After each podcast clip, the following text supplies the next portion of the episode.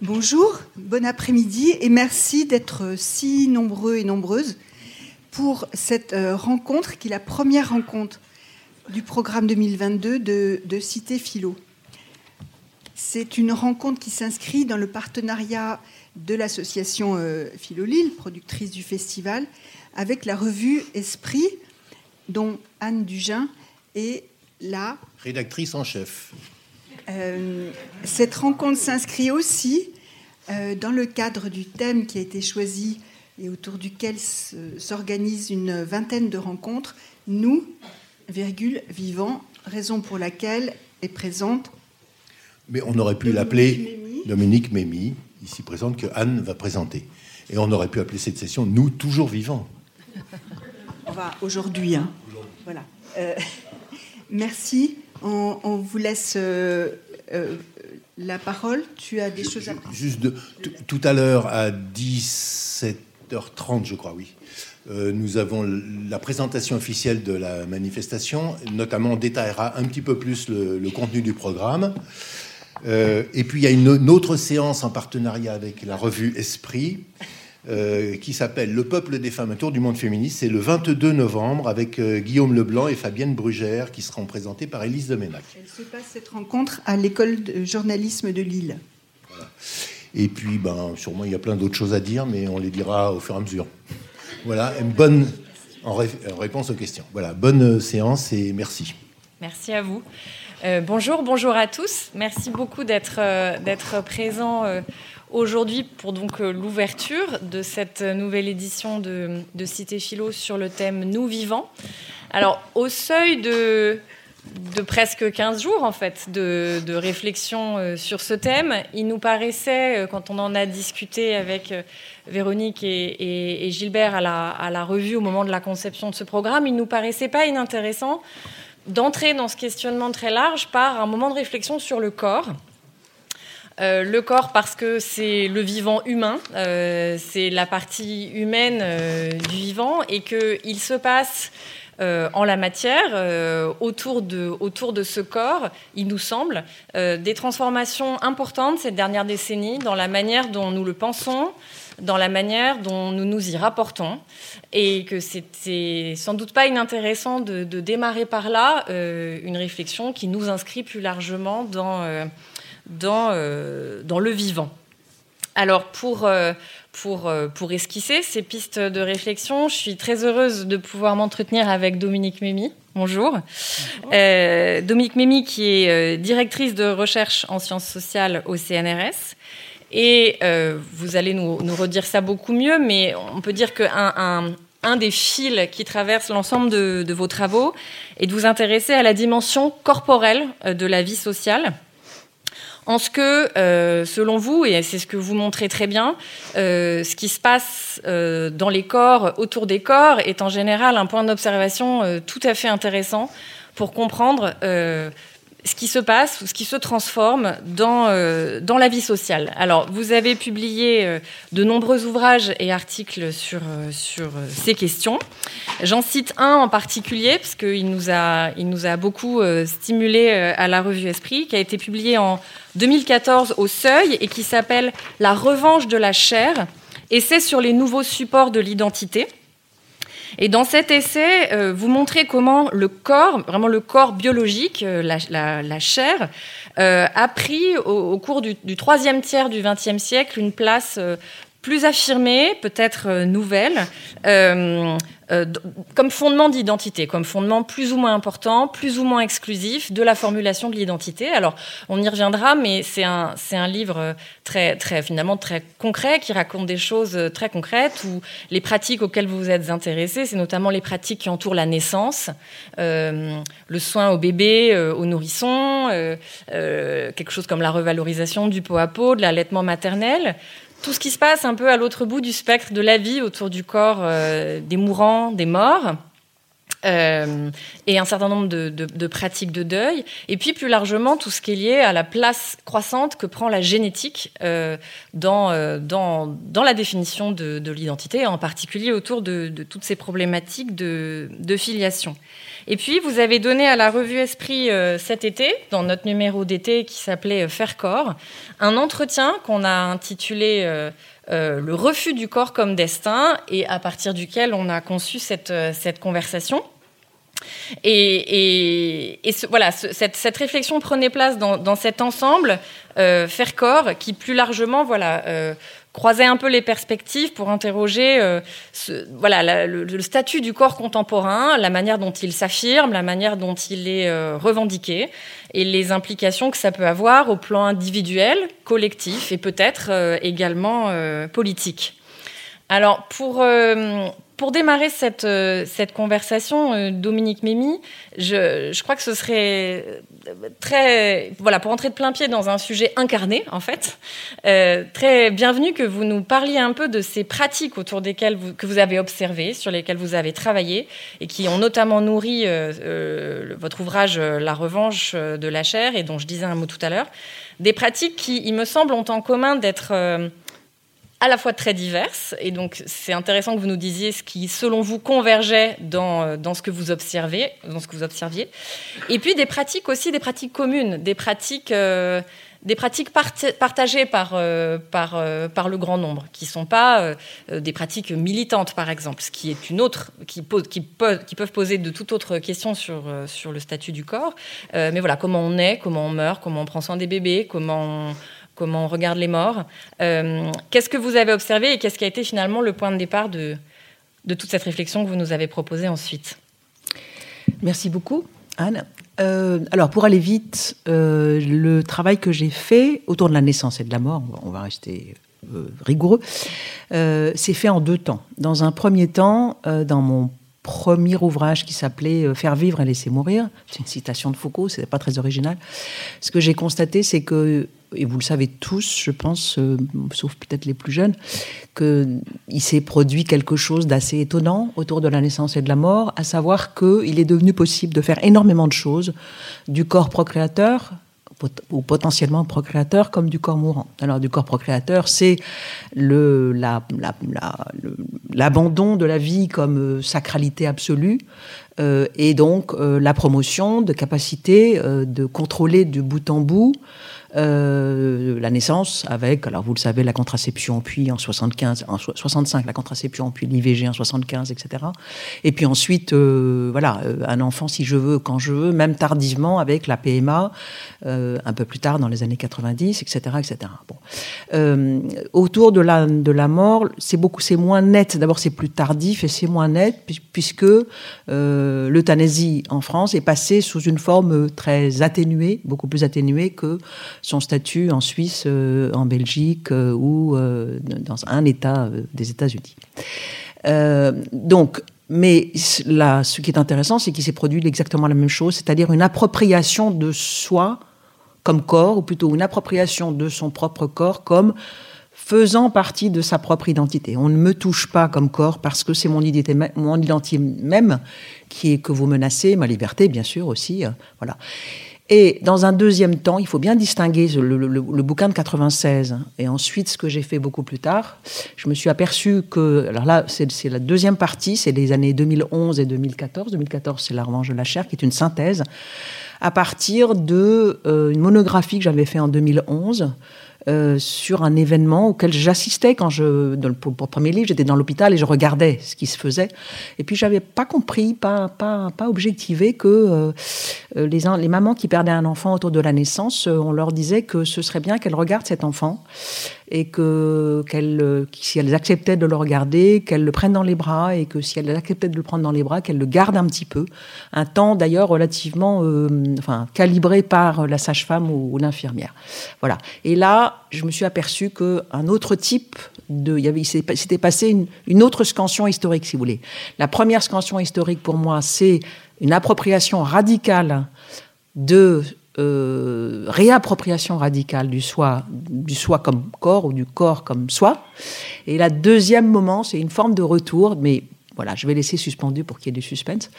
Euh, mais dans les deux cas, euh, ces scansions étaient formidables parce que, pour la première, par exemple, je vous donnais que ça et je m'arrête là, euh, cette réappropriation de soi comme corps s'accompagnait d'un dispositif qui aurait fait pâlir d'envie Michel Foucault, à savoir que vous pouvez demander un, bébé par procréation artificielle, vous pouvez procéder à une IVG, vous pouvez demander une PMA, mais il y a une condition, toujours la même, y compris la pilule du lendemain à la pharmacie, puisque je l'ai vérifié, une condition toujours la même, c'est de justifier par la parole la demande que vous faites. J'ai assisté à la mise en place dans les hôpitaux de tout petits bureaux ou de des retraits, des lieux de retrait où vous alliez dire pourquoi vous vouliez une PMA. Alors, vous pouvez peut-être pas obligé d'en dire beaucoup. Il suffit de dire ma, ma sœur a déjà eu un enfant et de vous mettre à pleurer. Et ça suffit. Le médecin va écrire désir d'enfant depuis deux ans. Voilà. Mais ce qui est important, c'est de produire un récit biographique légitime qui permet effectivement cette réappropriation de soi comme corps par l'intermédiaire du médecin. Voilà. Donc, vous voyez, déjà, cette, cette chose-là était absolument fascinante. Le deuxième moment que j'ai donc objectivé tardivement, à savoir le fait de ramener le corps sous le nez des mamans, est aussi fascinant, mais je suis pas sûre qu'on en parlera beaucoup aujourd'hui. Voilà, voilà les deux moments de mes enquêtes. et, et, sur la question plus de, de la fin de vie, euh, là, vous avez évoqué euh, ce qui se passe euh, au moment du, du, corps qui donne la vie ou du corps qui naît. Cette synthèse que vous avez formulée en 2014, il me semble qu'elle porte aussi sur des pratiques relatives au corps qui, lui, meurt, ou, vieillit. Est-ce que vous pouvez nous, nous en Alors, c'est la même chose. C'est pour ça que j'ai, j'aurais dû appeler, c'est une grosse, grosse erreur de chercheur, ça, de mal, enfin bon, j'étais jeune, hein, de mal choisir son titre. Il aurait dû s'appeler, ce que j'ai appelé tout le temps après, toujours de la même manière, le gouvernement par la parole. Faire vivre et laisser mourir, c'était une, c'était une, une coquetterie de jeunes chercheurs. Mais l'appeler le gouvernement par la parole, ça aurait été beaucoup mieux parce que ça aurait permis aux lecteurs d'objectiver ce que j'étais en train de découvrir. Tout simplement parce que je me suis aperçue quand j'étais là dans l'hôpital à regarder ce qui se faisait là, tous ces, endroits où on parlait la PMA, on parlait l'IVG, etc. Euh, je me suis aperçue aussi qu'autour de la création des soins palliatifs, alors c'est toujours légèrement décalé, hein, la chronologie naissance et mort, donc en 86, les premiers services qui naissent, euh, ben, c'était pareil, que c'était en train de se mettre en place. C'est-à-dire que ce sont des services où euh, les mourants sont censés parler leur mort. Non seulement ils sont censés parler leur mort, mais ils sont censés l'objectiver devant le soignant, qui n'est pas forcément un médecin, qui est plutôt une psychologue ou une infirmière, et même passer par les cinq étapes canoniques du deuil de soi, si vous voulez. D'abord la révolte, je ne veux pas mourir, ensuite... Euh, non, d'abord l'abattement, je crois. Je vais mourir, mais c'est insupportable. Ensuite, la révolte. Ensuite, euh, euh, il y a encore. Enfin, je me souviens peu des étapes intermédiaires. Et à la fin, la bienheureuse résignation pacifiée. Et donc je me suis aperçue que autour de la naissance comme autour de la mort, s'étaient mis en place euh, des dispositifs de euh, bon, vous pouvez vous réapproprier euh, ce corps-là qui est en train de naître, enfin de donner naissance ou de mourir, mais la parole va s'introduire comme un tiers entre vous et le soignant notamment, et faire que les choses vont se produire, mais de la parole accompagne ce, ce gouvernement des conduites d'aujourd'hui. Voilà. Alors, c'est important euh, ce que vous venez de dire sur le statut de la parole, euh, qui est, j'entends dans ce que vous dites que c'est un, une condition euh, absolument nécessaire à l'appropriation euh, ou à la demande d'appropriation euh, de, de son corps, est-ce à dire que euh, les dispositifs de gouvernement des corps, pour rester très dans l'esprit de Foucault, traditionnels, l'Église, l'État, l'institution médicale, est-ce à dire qu'ils refluent? Comment faut-il comment faut-il comprendre cette irruption de la parole dans le fait qu'on qu'on revendique de choisir euh, la manière dont on donne vie, la manière dont on meurt. Alors, euh, absolument, on peut parler de reflux. Euh, toute cette histoire-là a pour fond, alors je ne parle pas de cause et d'effet, hein, je ne donne pas un ordre logique là, un formidable retrait des, alors, de trois instances en fait. sur le corps, sur la nature humaine. Euh, ces trois instances, c'est l'État, d'un côté, euh, les églises, je, les mets dans le, dans le même, les institutions Princeps, auparavant Princeps, c'est l'autre, Patouche. Bon. Et c'est aussi les institutions, tout simplement. Le, retrait de l'État, bah, vous le savez tous, vous vous souvenez probablement d'une période, avant que la contraception soit possible, où il était absolument évident qu'on donnait les enfants à la patrie. Vous vous souvenez aussi d'une période où il était absolument évident qu'un garçon donnait du temps pour la patrie euh, par le service militaire, il pouvait donner sa vie. Aujourd'hui, euh, d'une part, les services militaires ont disparu partout, sauf en Suisse, il y a une tradition longue, mais dans toute l'Europe, le service militaire a disparu. Et d'autre part, on le sait quand on a vu Il faut sauver le soldat euh, Ryan, que l'idée de donner sa vie à la patrie. Enfin, il est beaucoup plus important aujourd'hui de sauver le soldat Ryan que de réussir l'opération militaire. Si vous regardez le Faucon Noir de, Scott, c'est pareil. Hein, vous avez bon un reflux très important de cette idée que l'État peut imposer aux individus son, son, sa, sa, main. Autre élément, alors je ne sais pas si je le développe là, peut-être Anne. autre élément, les institutions. Alors, prenons, on va en prendre deux, l'école le retrait de la main au sens strict hein, du terme euh, sur les enfants vous en avez voilà tous des traces. Euh, la sanction physique, euh, c'est très difficile pour un enseignant. J'ai jamais essayé, mais je, l'ai été de donner une gifle aujourd'hui à, un élève, c'est impensable, impensable. Mais bon, ça c'est le plus le plus évident. Mais vous avez par exemple l'obligation pour les institutrices accompagner quand elles accompagnent un tout petit aux toilettes d'être avec un tiers car euh, l'idée c'est que euh, ben il pourrait se passer quelque chose. C'est aussi la ça c'est pas le, là c'est pas des normes légales, c'est des normes qui se sont diffusées dans l'enseignement. C'est euh, l'impossibilité pour un enseignant de se retrouver seul avec un étudiant ou un élève dans une classe qui serait fermée. On, ouvre la porte dans ces cas-là. C'est aussi, alors ça c'est en général on réagit pas, mais c'est l'interdiction de la photographie enfantine. Il faut un consentement pour que votre gosse puisse faire l'objet, c'est-à-dire une appropriation de l'image du corps. Aujourd'hui est absolument nécessaire. Voilà pour l'école. La règle de faire sur les petits doigts, ça, ça euh, voilà, c'est un souvenir euh, très très ancien. Pour euh, l'hôpital, alors les indices sont extraordinairement nombreux. Alors, prenons un seul, tout petit, qu'en général on ne connaît pas, mais entre 79 et 95, je crois, entre deux codes de déontologie médicale, s'est installé autour du toucher rectal une procédure de recueil de la parole extraordinairement sophistiquée. C'est-à-dire, on dit, il est aussi, il est plus important que le médecin conseille, écoute euh, euh, et intervienne. C'est-à-dire, au moins, à la limite, il pourrait que parler euh, et ne pas intervenir. Là, il aurait fait son travail. voilà, voilà une, translation intéressante. Bon, les différentes petites papillons de couleur, enfin les petites feuilles de couleur que vous signez avant une opération, voilà, se sont répandus de manière évidente. Vous avez dans les salles euh, aujourd'hui les fameux droits des usagers hein, qui sont toujours euh, affichés. Euh, quoi d'autre encore? La, dénonciation maintenant très très prête tout le temps des, violences obstétricales. Hein. c'est un sujet de mémoire de M2 et de thèse absolument envahissant.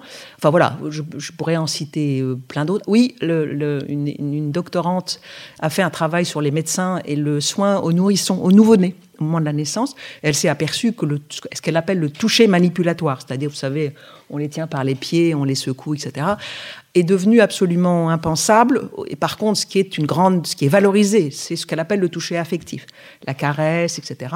Et de même, elle, sage-femme, me dit, bah, avant, quand on faisait une naissance, on mettait les mains, voilà, et on les mettait sans gants.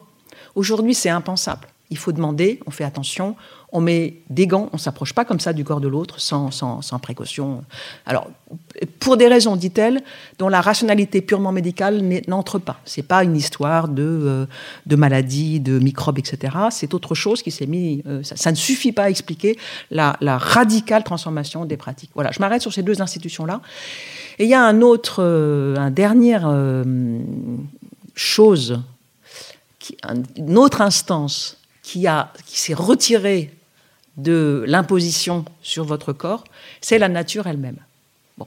Et là, c'est l'idée que, mais non quand même, c'est pas parce qu'une femme peut faire des enfants qu'elle doit le faire. C'est-à-dire que la nature biologique ne doit pas s'imposer à l'être humain euh, euh, automatiquement. De même, c'est pas parce qu'un homme a un phallus qu'il est forcément destiné à une pénétration d'une femme.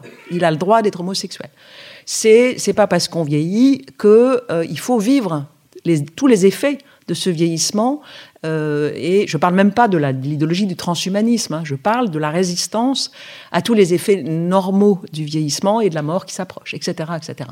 Le handicap, c'est pareil. Euh, l'idée que bah, le handicap, ça n'est pas une fatalité, c'est même une culture, le handicap. Moi, j'entends, j'ai un élève handicapé, et il est dans la culture sourde et la culture handicapée. Donc la promotion de, de l'atteinte ou de la blessure, etc., comme euh, absolument pas fatal, ce n'est pas un destin, et on peut le brandir comme, euh, comme un, contre, c'est pas un stigmate, on peut le brandir euh, contre le stigmate comme Black is beautiful, comme, comme la lutte contre les discriminations s'est faite dans les années 60-70 en proclamant la couleur de la peau comme non pas négative mais positive. Voilà. Là, on a deux on a au fond, vous le sentez, là ça, sera, ça va éclairer quand même la discussion, deux directions différente du refus du corps comme destin. La première direction, c'est pas touche. Vous toucherez pas à mon corps comme ça, école, hôpital, hein, c'est les exemples que je vais donner. Et l'autre direction, c'est c'est pas parce que j'ai un corps qui, apparaît, qui est doté de telle ou telle chose, des seins pour, euh, pour euh, faire des enfants, un phallus, etc., que ça m'impose, euh, que la nature elle, c'est pas c'est plus l'État hein, ou l'autre, mais la nature m'impose de manière absolument euh, euh, incontrôlable des, comportements, des attitudes, une sexualité, etc. Voilà, voilà ce qui s'est produit à partir des années 60, à mon avis, dans, dans tous les pays occidentaux. Voilà, pour aller vite. Alors, il me semble que là, vous mettez euh, le doigt sur quelque chose de, très important, y compris par rapport à, cet ensemble de, réflexions qui, vont, que, voilà, qui vont se déployer ici pendant, pendant 15 jours. C'est finalement dans ce, dans ce moment dans lequel on est de revendication, réappropriation euh, du corps et donc du refus du corps comme destin, il y a une référence très ambivalente à la nature. C'est-à-dire que dans un certain nombre de pratiques que vous évoquez, euh, euh, et notamment je pense à celles qui, autour de la naissance, on est volontiers dans l'impromotion d'une forme de, de du retour au corps comme évidence, y compris dans ce que ça a de naturel. On va chercher le naturel euh, dans l'allaitement, euh, euh, dans, dans, le pot à pot. Je pense aussi à, des, à une, ce, que les, ce, que le, ce que le militantisme contemporain sur le plan féministe a appelé le tournant génital du féminisme, cette manière de pouvoir revendiquer de parler des règles, la méfiance à l'endroit de la pilule, enfin partout où c'est possible, une, une, certaine façon de revendiquer la référence à la nature, mais ça, vous nous direz peut-être si c'est la bonne manière de, le, penser, faut de le dire. Et de l'autre côté, euh, bah, cette nature ne doit pas redevenir une loi naturelle. C'est-à-dire que euh, euh, ce corps, ce corps qu'on revendique, ce corps qu'on place au centre de l'identité, on le veut choisi et, et on n'hésite pas à intervenir dessus le cas échéant. Alors comment, comment ça se passe en fait? Alors, il faut si vous sentez bien les deux directions que je vous ai dessinées, ça vous permet de classer les découvertes de l'empirie, de, l'enquête. Là, vous avez mis sur le même plan, dans, votre discours, l'allaitement, le pot à pot et les règles, les fausses couches, c'est-à-dire tout ce qui est dénoncé actuellement par les, féministes. Il faut distinguer au contraire.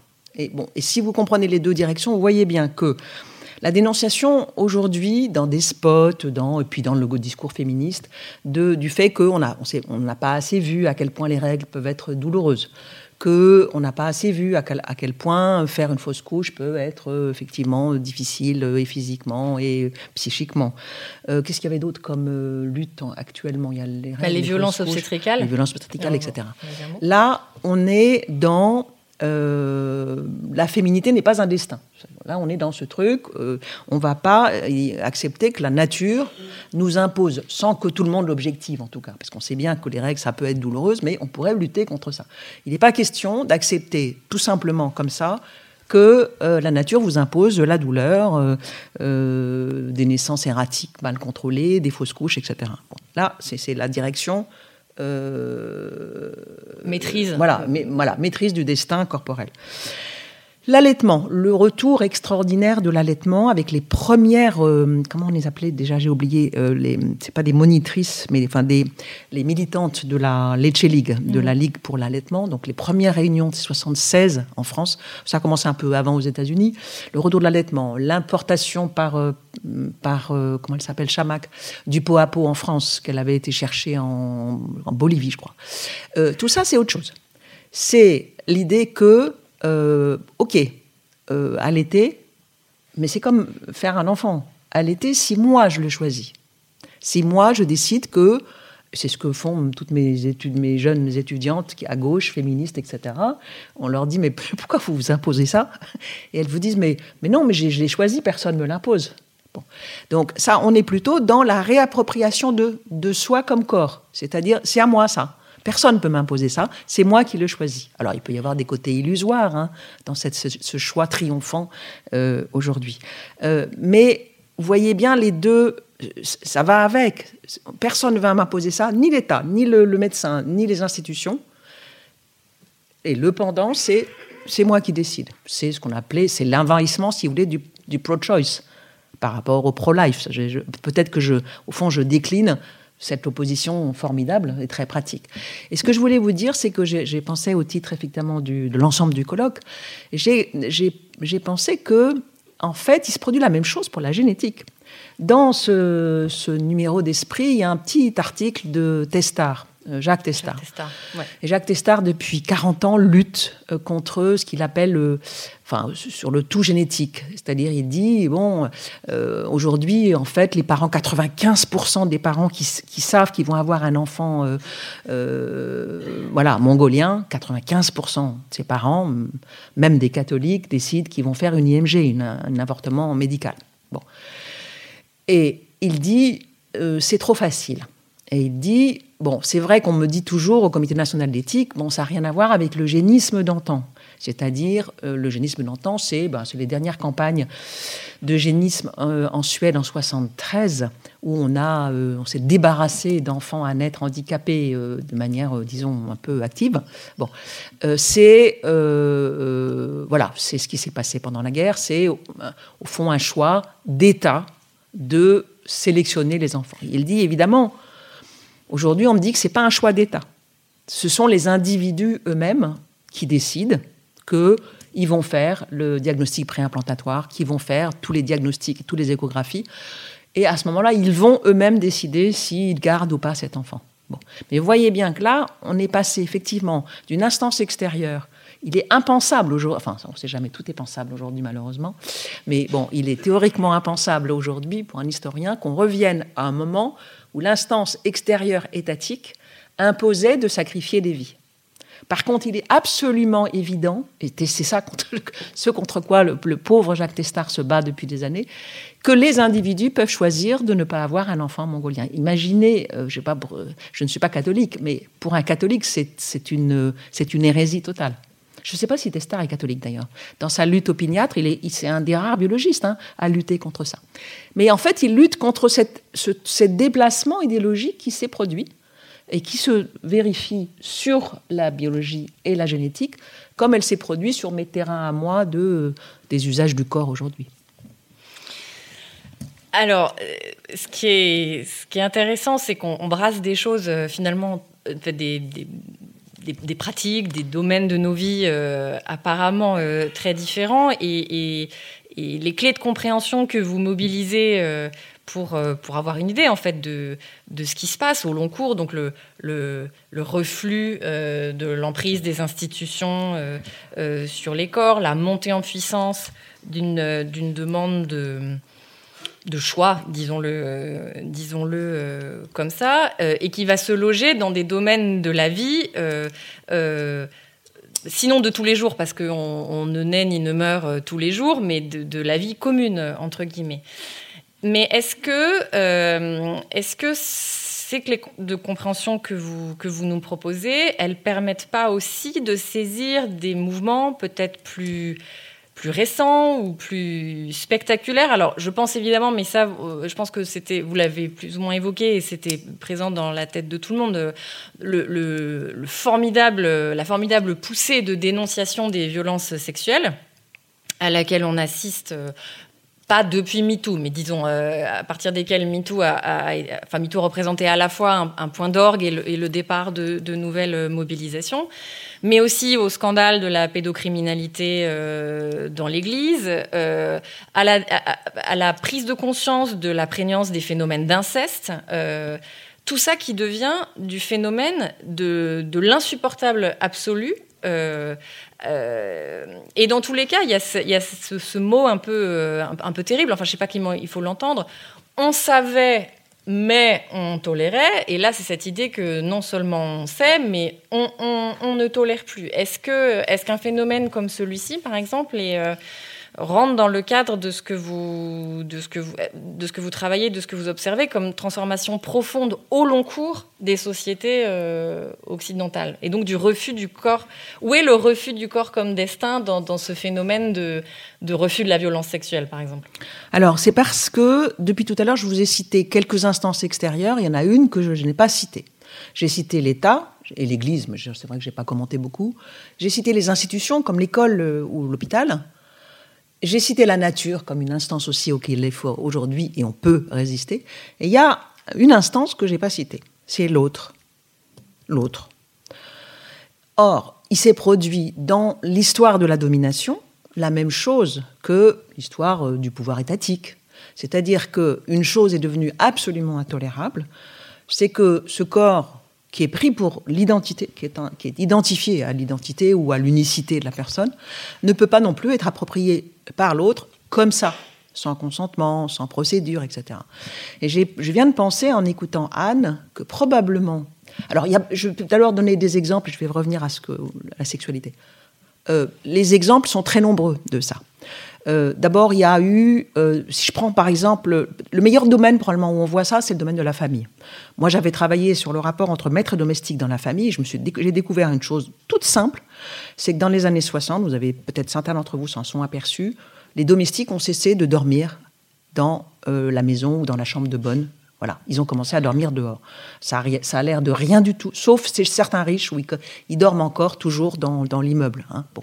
Ça a l'air de rien, mais c'est essentiel. C'est-à-dire que le dominé dans la famille a cessé d'être appréhendable comme ça, par euh, immédiatement enfermé. De même, on s'est aperçu que les enfants dans les familles ont commencé à sortir les sorties, les permissions de sortie, d'autonomisation des enfants. Bon, ça, là, on l'a, tout le monde l'a vu. C'était la revue Salut les copains, hein, bon, dans les années 60. Bon.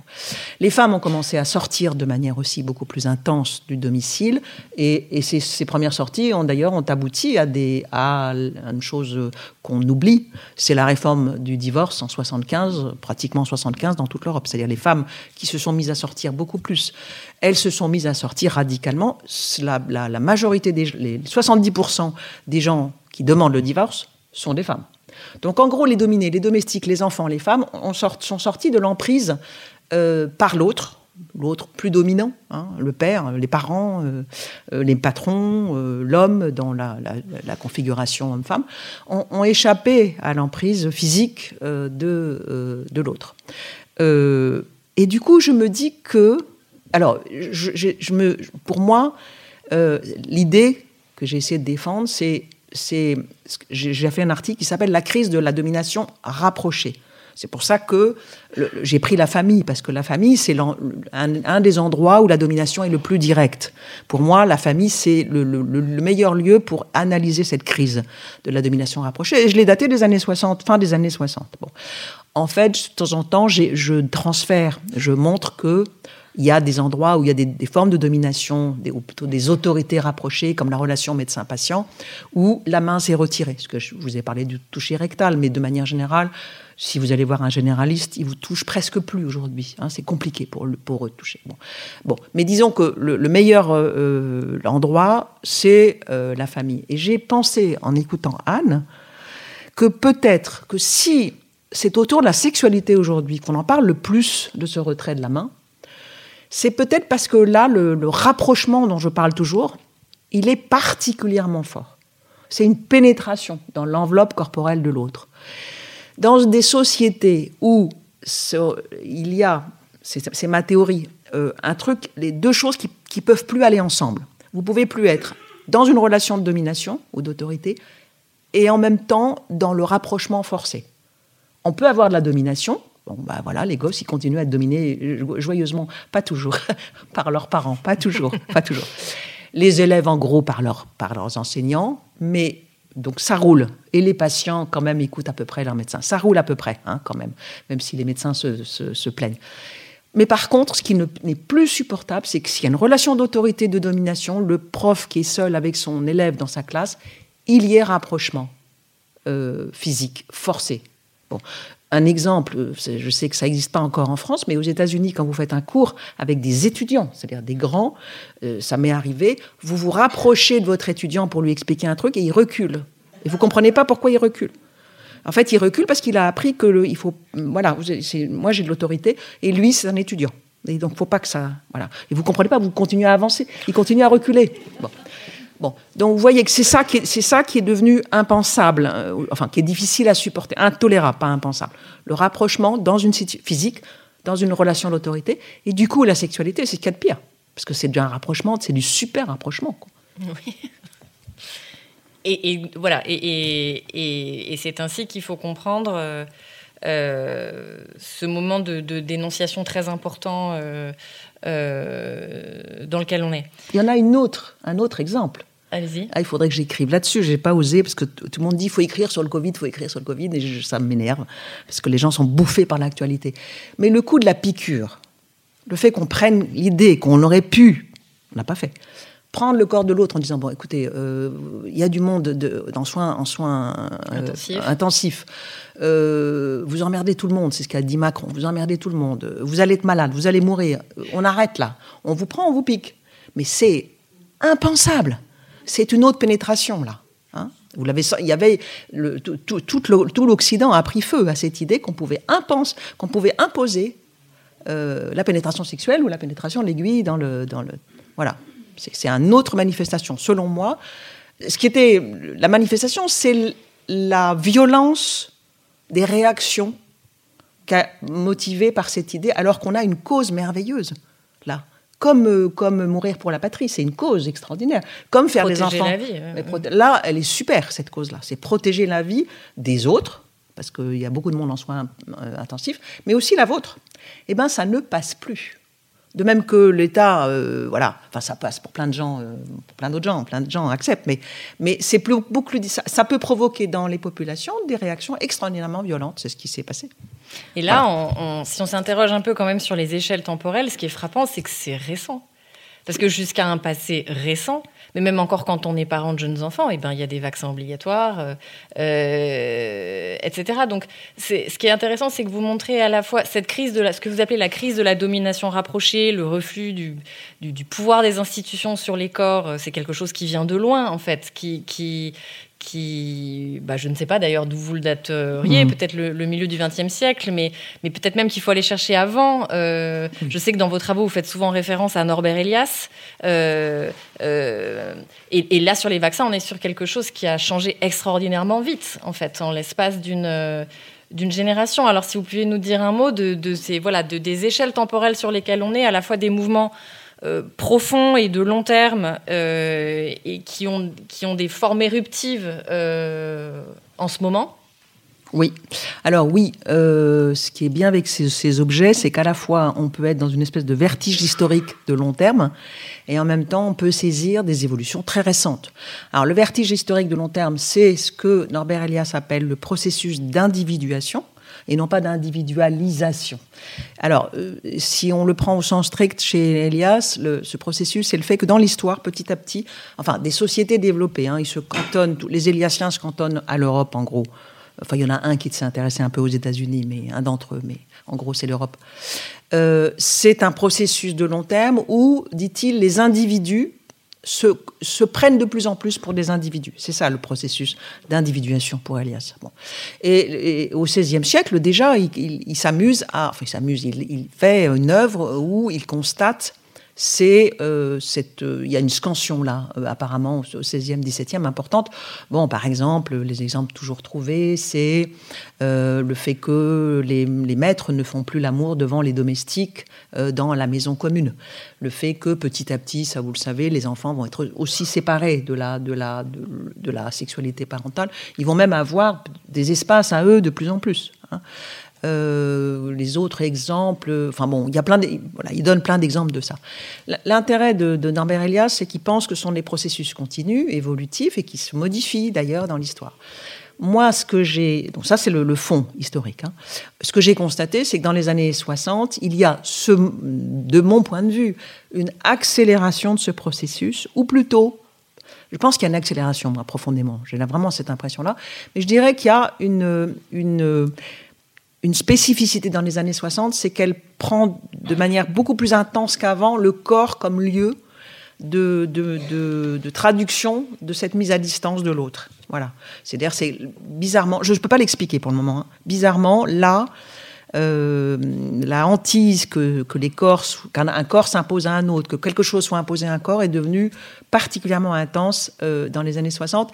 Les années 60, c'est un moment de défatalisation. Vous avez peut-être oublié ça, mais quand on a été jeune à ce moment-là, c'est un moment extraordinaire de défatalisation des existences. On a tous cru qu'on allait vers voilà, la liberté, euh, que les errances vers la province, vers l'étranger, vers le Tibet étaient possibles. Enfin, c'est un moment de, désancrage. Bon. Maintenant, pourquoi ça a pris cette forme de, libération des corps? Parce qu'après tout, le mouvement féministe, euh, historiquement, il n'était pas obligé de s'ancrer sur euh, mon vagin, mon vagin moi-même. C'est la fin du monopole du vagin de Hensler.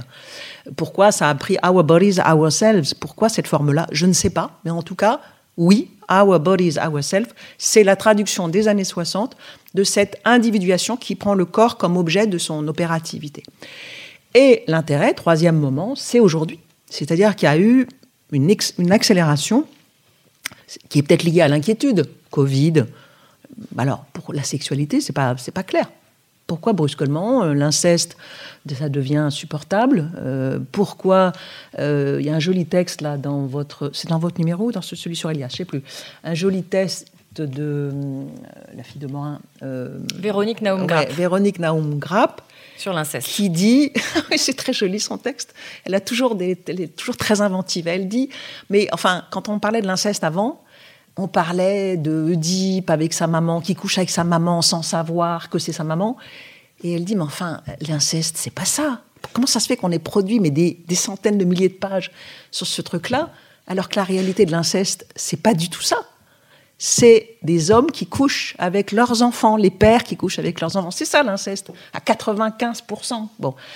Voilà. Pourquoi ça, brusquement, euh, Véronique Naumgrap fait émerger la réalité de l'inceste aujourd'hui, au-delà des discours euh, euh, freudiens, euh, mythiques, etc., sur l'inceste. C'est très, très intéressant qu'on découvre que c'est insupportable. C'est insupportable. Pourquoi Le fait que dans le cinéma, on a interrogé cette très belle actrice en lui disant Est-ce que ça vous est arrivé de sentir que vous étiez obligé de coucher avec votre producteur pour pouvoir obtenir le rôle? Et elle a un rire. Elle éclate de rire. C'est-à-dire qu'elle vous dit, mais c'était une évidence. Voilà. Pourquoi c'est évident Alors, elle n'était pas forcément d'accord et joyeuse au moment où elle a fait. Mais là, un espèce de rire extraordinaire qui dit mais voilà, ça faisait partie quoi de la chose. Bon. Voilà. Qu'est-ce qui fait que euh, là, depuis donc 94, je crois, les premières traces de, de révolte euh, aux États-Unis, euh, c'est devenu quelque chose qui devient de l'ordre de l'intolérable.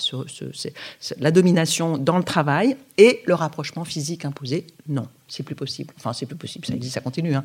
mais c'est intolérable. C'est devenu socialement dénonçable et, et, et, non légitime et non légitime. Alors, vous avez posé tout à l'heure deux de fils en fait, qui, enfin, de voix, je sais pas comment il faut dire, qui permettent de comprendre ce refus du corps euh, comme destin. Et l'une d'elles, c'était euh, le, choix, le désir de maîtrise, y compris le désir de modeler euh, ce corps quand il ne correspond pas à l'identité qu'on qu'on sent être la sienne. Et alors là, évidemment, il y a un sujet évident qui, qui, vient, euh, qui vient à tout le monde, c'est toute la question de ce qu'on peut appeler au sens large la fluidité des identités euh, sexuelles et de genre, et, peut-être euh, plus nettement encore le phénomène trans.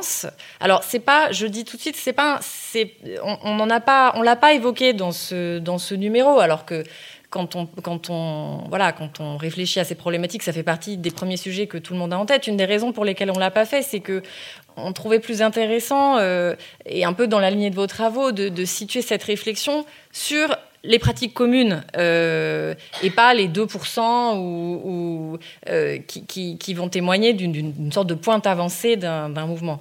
Mais il suffit d'avoir des jeunes, des très jeunes autour de soi aujourd'hui pour se rendre compte que la fluidité de ces identités euh, sexuelles et de genre, c'est quelque chose de, massif.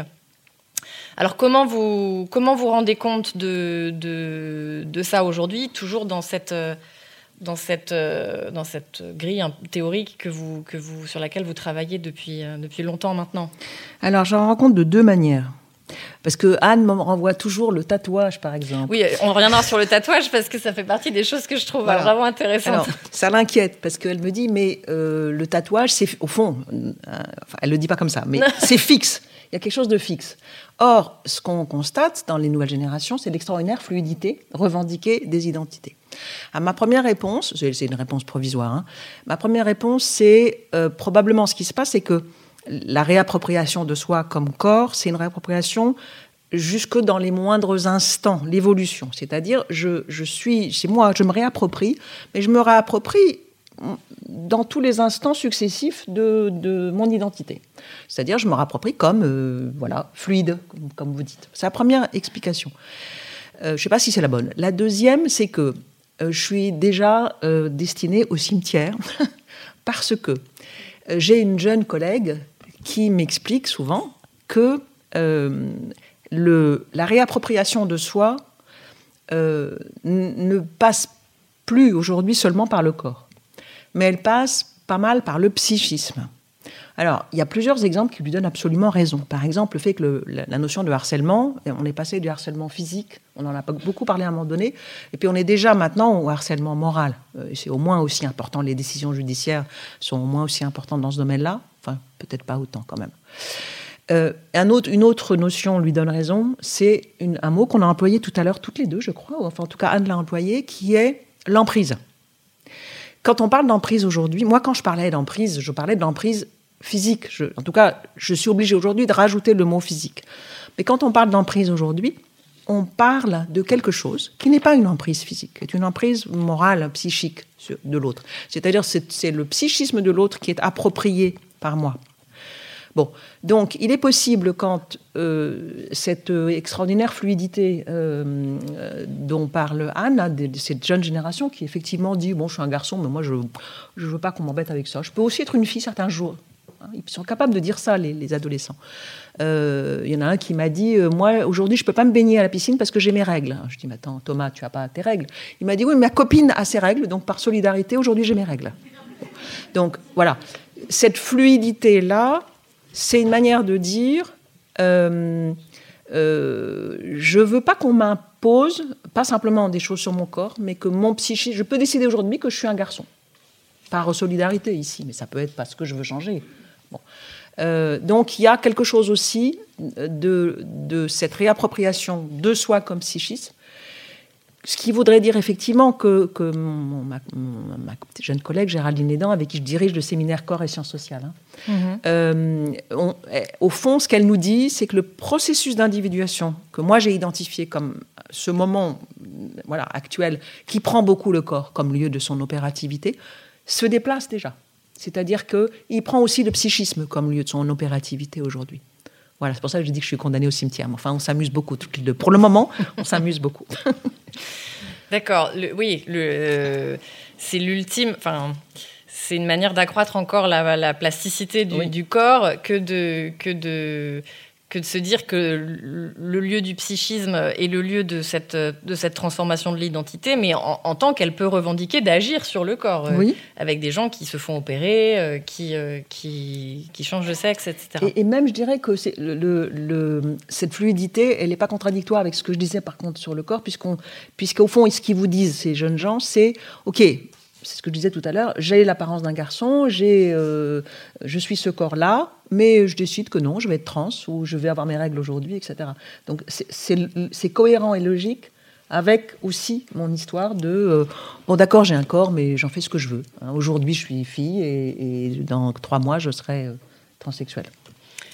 Alors justement, le tatouage dans tout ça, euh, mon fameux tatouage euh, euh, auquel je tiens, non, j'y tiens pas plus, que ça, mais si ce n'est que, enfin moi, ça me frappe quand même énormément. et ça aussi, ça me, bon, j'ai absolument pas travaillé sur le sujet, mais il suffit d'aller à la plage, je trouve, pour mesurer à quel point une majorité de gens, et de tous âges en plus, quasiment, sont tatoués aujourd'hui. Donc sociologiquement, il y a quelque chose qui, qui, euh, qui interpelle. Et, dans le numéro, euh, toujours ce, numéro Faire corps, euh, Anne Chassagnol nous avait donné un, joli texte, je trouve, sur, sur le tatouage et où elle s'interrogeait sur. elle interrogeait elle, y réfléchissait pas mal à partir de la littérature, ça c'était intéressant.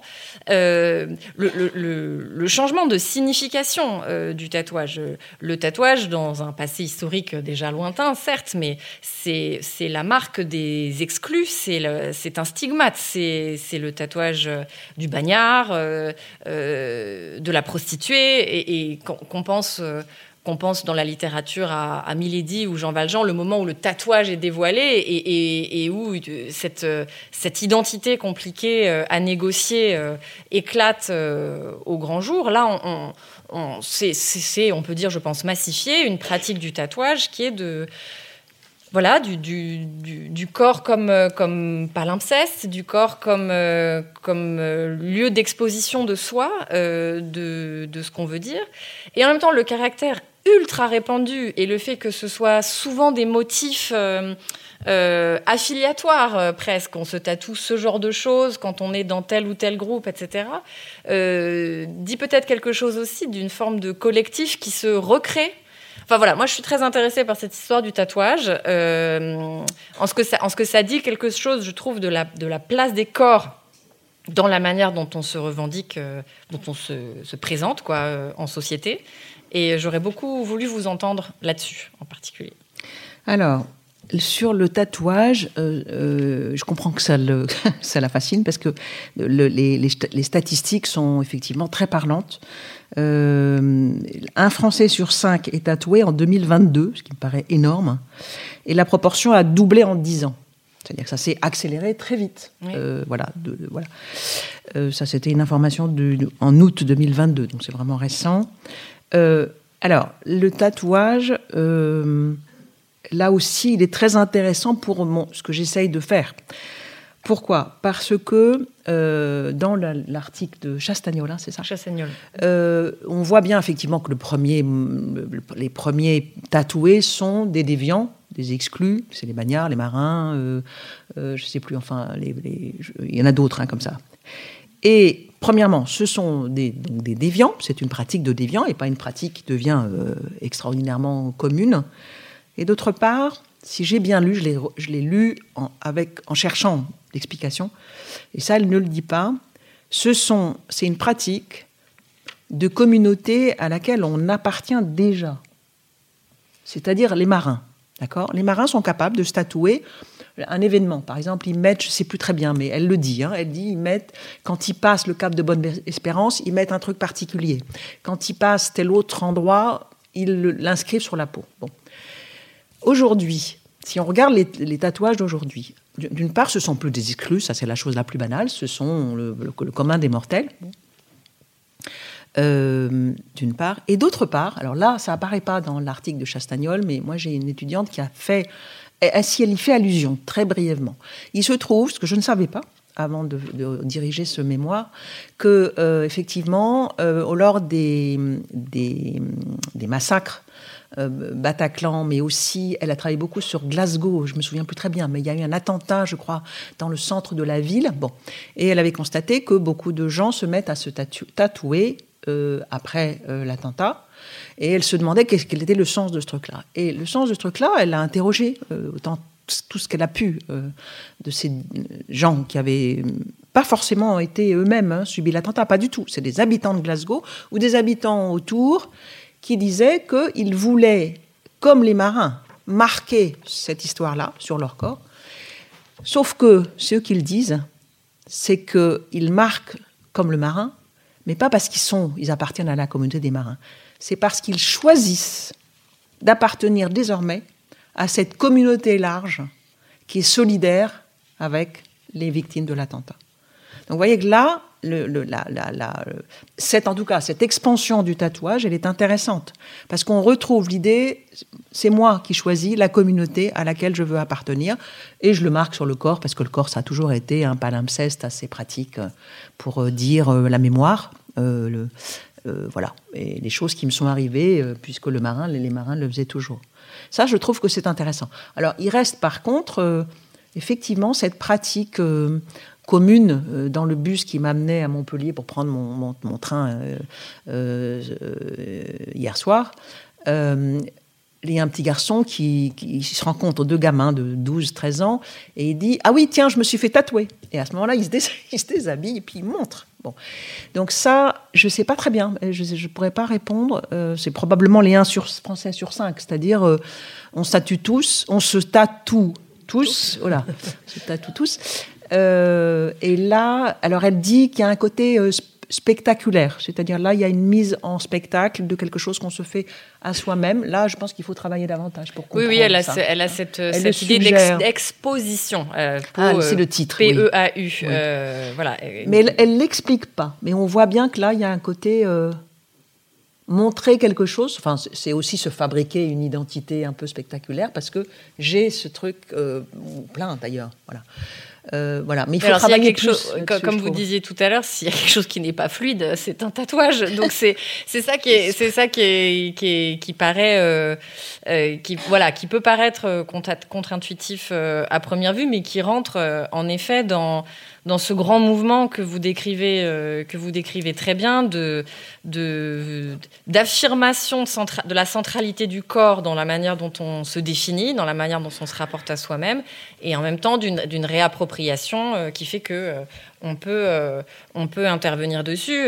Je, alors, pour, pour, je ne sais quelle raison, ça m'intéressait un peu moins que le, que le tatouage, mais parmi les pratiques auxquelles on peut penser qui rentrent tout à fait là-dedans, il y a aussi la chirurgie esthétique qui s'est énormément euh, banalisé dans des proportions qui sont peut-être pas complètement celles du, du tatouage, mais, euh, mais, euh, mais qui, qui, ont à voir. On, pourra y revenir si vous voulez.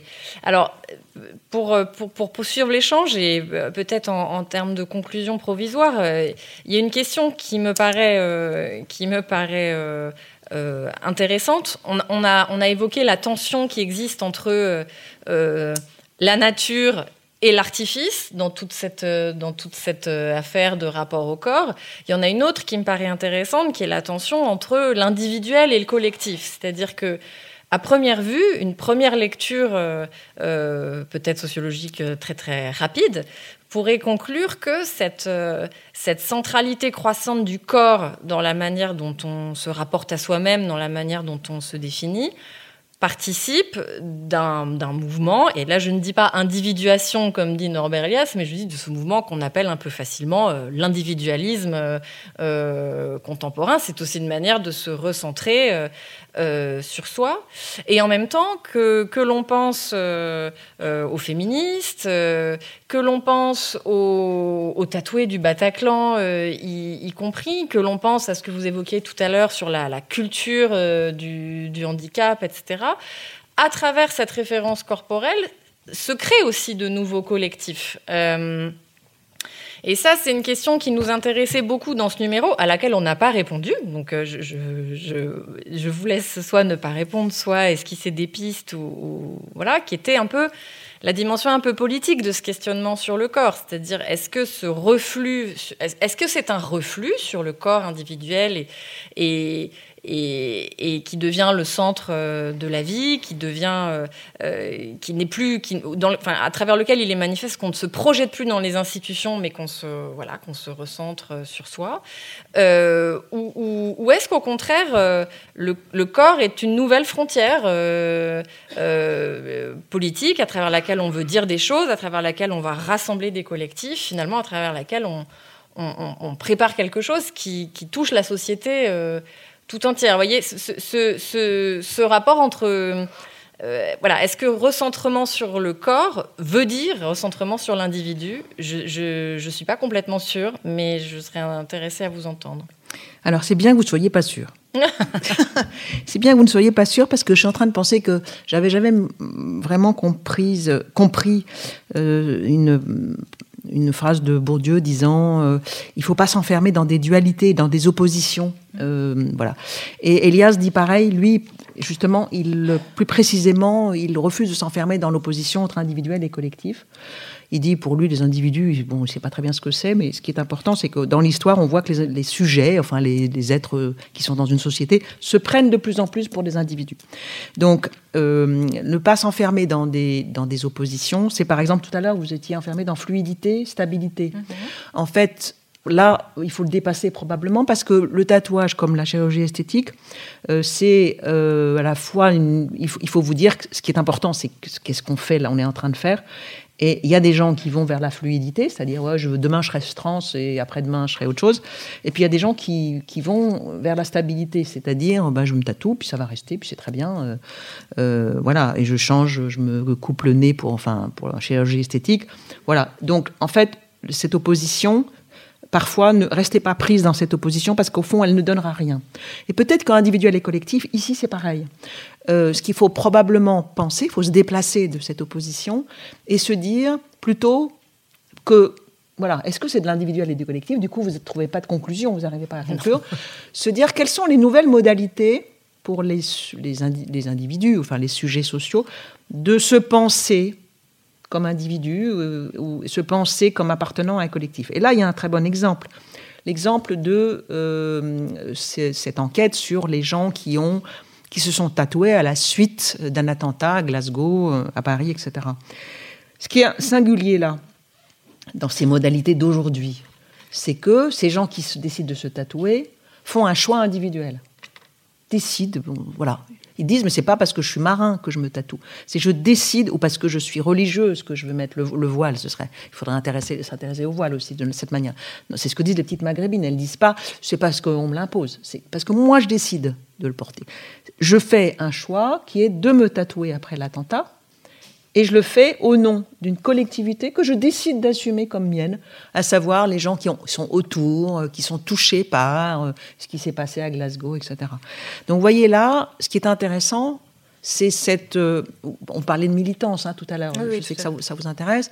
C'est une forme de militance, donc une volonté de s'inscrire dans un collectif, mais un collectif que je crée moi-même, c'est quand même extraordinaire ça, que je crée moi-même, et dont je décide individuellement de choisir les manières en plus de l'incarner. Voilà. Donc ça, c'est intéressant. Euh, c'est les modalités du rapport entre individuel et collectif qu'il faut penser, et non pas leur opposition, quoi, quelque chose comme ça. Et d'autre part, oui, c'est une question que m'avait posée Anne et qui était dans l'article. Dans dans elle me disait, mais au fond, est-ce que euh, ces nouvelles pratiques ne, cassent pas les collectifs, puisqu'on a les handicapés qui brandissent leur handicap, euh, les homosexuels qui brandissent leur droit à, être homosexuels, euh, qu'est-ce qu'on avait d'autre Black is beautiful, etc. Et je lui avais dit, j'avais répondu par écrit que, en fait, effectivement, ça brandit des collectifs plus petits les, collectifs de ma jeunesse. C'est plus prolétaire de tous les pays, unissez-vous. Hein, c'est plus les classes sociales. Bon, c'est les handicapés, c'est le noir, c'est euh, euh, c'est même plus les femmes, puisqu'à l'intérieur du groupe des femmes, on va se brandir comme cis, trans, euh, LGBT, etc. Il reste que c'est des collectifs. Mmh. Voilà.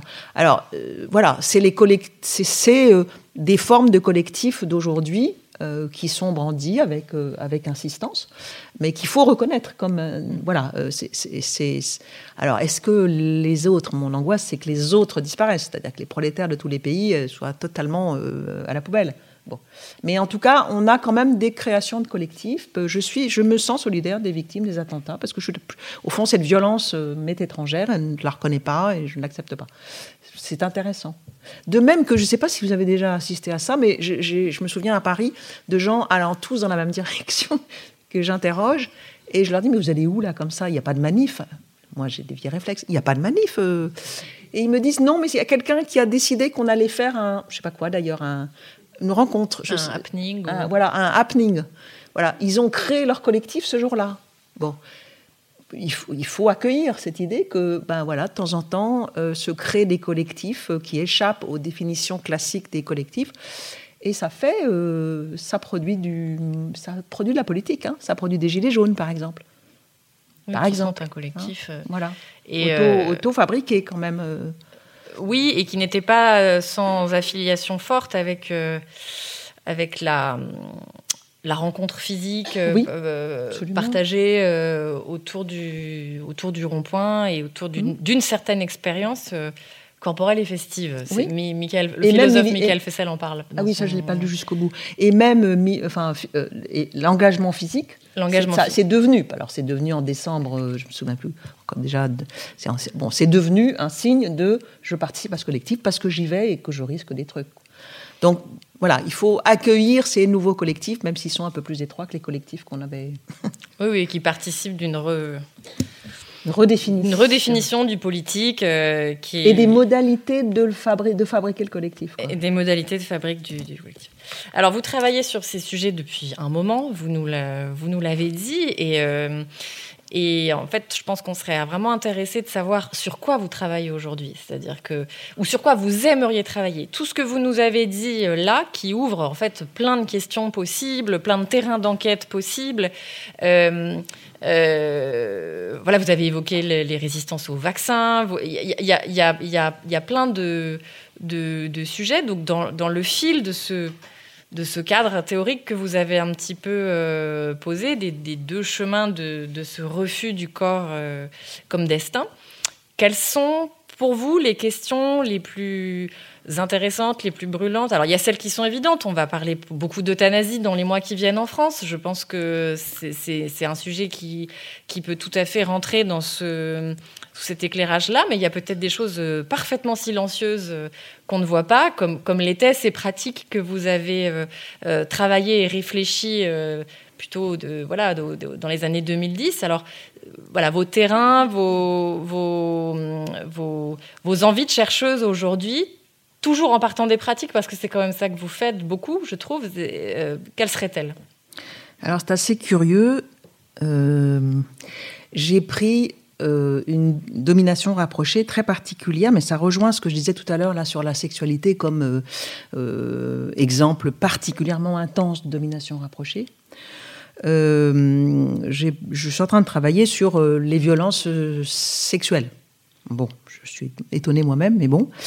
Et ce qui m'intéresse, c'est de voir, au fond, moi, ce qui m'intéresse, c'est l'histoire de la domination. Hein. donc, le corps est un, élément où, je peux avec lequel je peux travailler l'histoire de la domination. De ce point de vue-là, je suis une élève de Pierre Bourdieu à cet égard. Et il se trouve que je trouve qu'on n'a pas assez travaillé sur qu'est-ce qui se passe quand une domination, ici physique, s'allège. Bon, il est clair que la domination physique des hommes sur les femmes s'est allégée la loi de 1980 sur le viol, euh, bah, c'est un changement radical, puisque j'ai oublié la définition, mais je crois qu'il y a le terme de pénétration dans le. J'ai un doute, je ne sais plus. Mais bon, il y a quelque chose autour de l'intolérable. Bon, en tout cas, c'est intolérable, c'est même devenu un crime, ce qui est sidérant quand on pense à l'histoire du viol euh, retracée par Ugarello. Bon.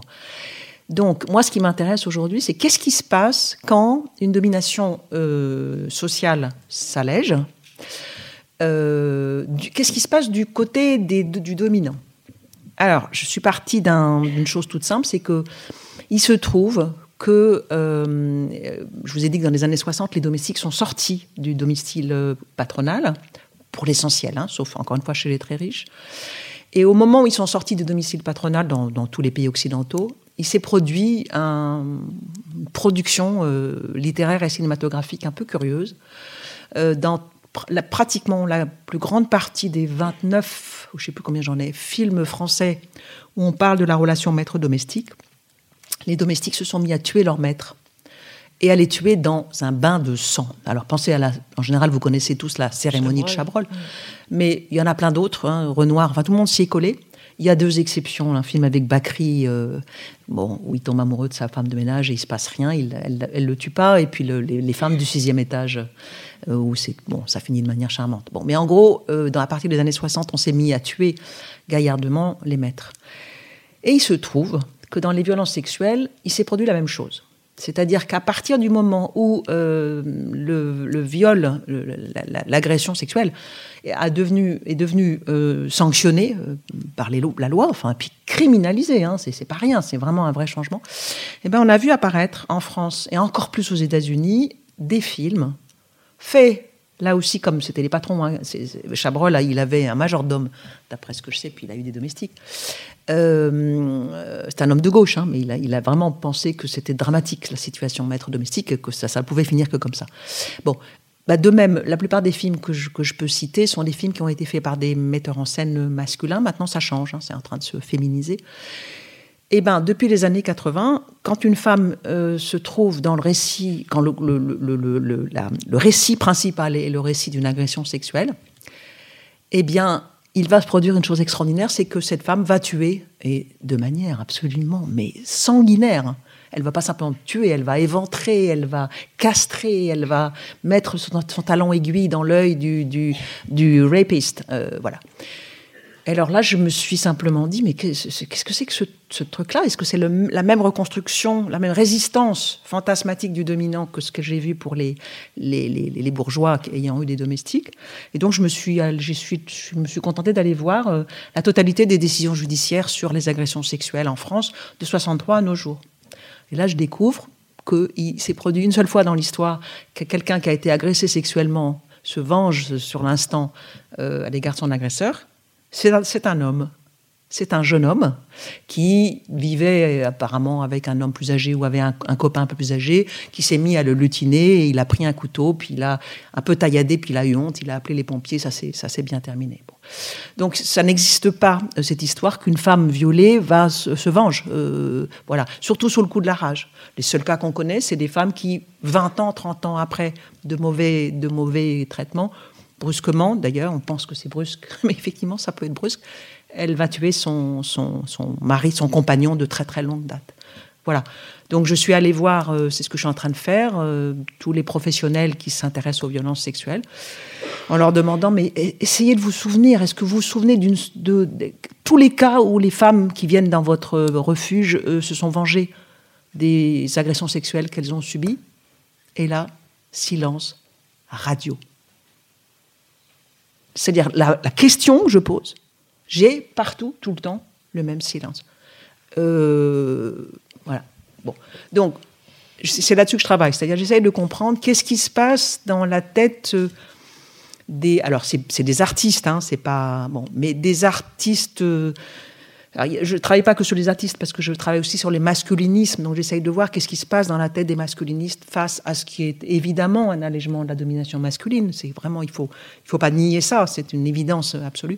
Voilà, j'essaye de voir quand il y a un retrait comme ça de la main, retrait de l'imposition sur un corps, qu'est-ce qui peut se passer de l'autre côté je, suis allée décider de m'intéresser à ce qui se passe de, l'autre côté, et pas comme font les sociologues beaucoup du côté des, dominés. On a beaucoup travaillé sur les dominés. Il est temps d'aller voir le fort intérieur des dominants. Il est absolument passionnant. Voilà. Bien, on n'en doute pas.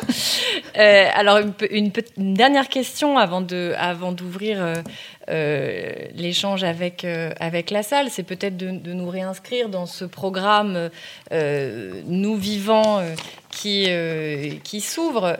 Euh, comment, euh, comment ce que vous avez pensé, euh, travailler, observer, etc., sur le corps humain vous, vous, permet ou vous invite, ou, je ne sais pas si vous avez beaucoup travaillé cette, cette question, mais à, à, réfléchir ce moment où justement l'humain se réfléchit, se regarde comme maintenant partie prenante euh, d'un tout dont il n'est plus le centre, euh, euh, d'un tout qu'il a peut-être cru trop vite maîtriser, voilà, pour redécouvrir sa forme de, dépendance à, à, son égard. Comment, voilà, par rapport à ce programme dans lequel nous entrons aujourd'hui, comment ces réflexions sur sur le, corps humain et le refus du destin résonne avec cette, cette, question que, qu'au sens très large, on appelle, euh, et d'ailleurs, je ne dis pas que c'est le sujet de, de, cette édition, mais l'anthropocène, c'est-à-dire la, la, découverte de, cette, de notre fragilité finalement à l'égard d'un vivant plus large, au-delà du corps humain, justement alors, euh, je, me raccroche de deux manières, à mon avis, hein, euh, pour ce que j'ai vu, l'objet de, ces quatre jours. La première chose, c'est, euh, je pense souvent que si la science biologique s'est à ce point développée depuis bon, les années 80-90 notamment, un, peu avant, euh, c'est pas fatal. C'est-à-dire, voilà pourquoi une science prend, à un moment donné, euh, se développe? Il y a des logiques scientifiques internes, évidemment, à une discipline, hein, euh, voilà.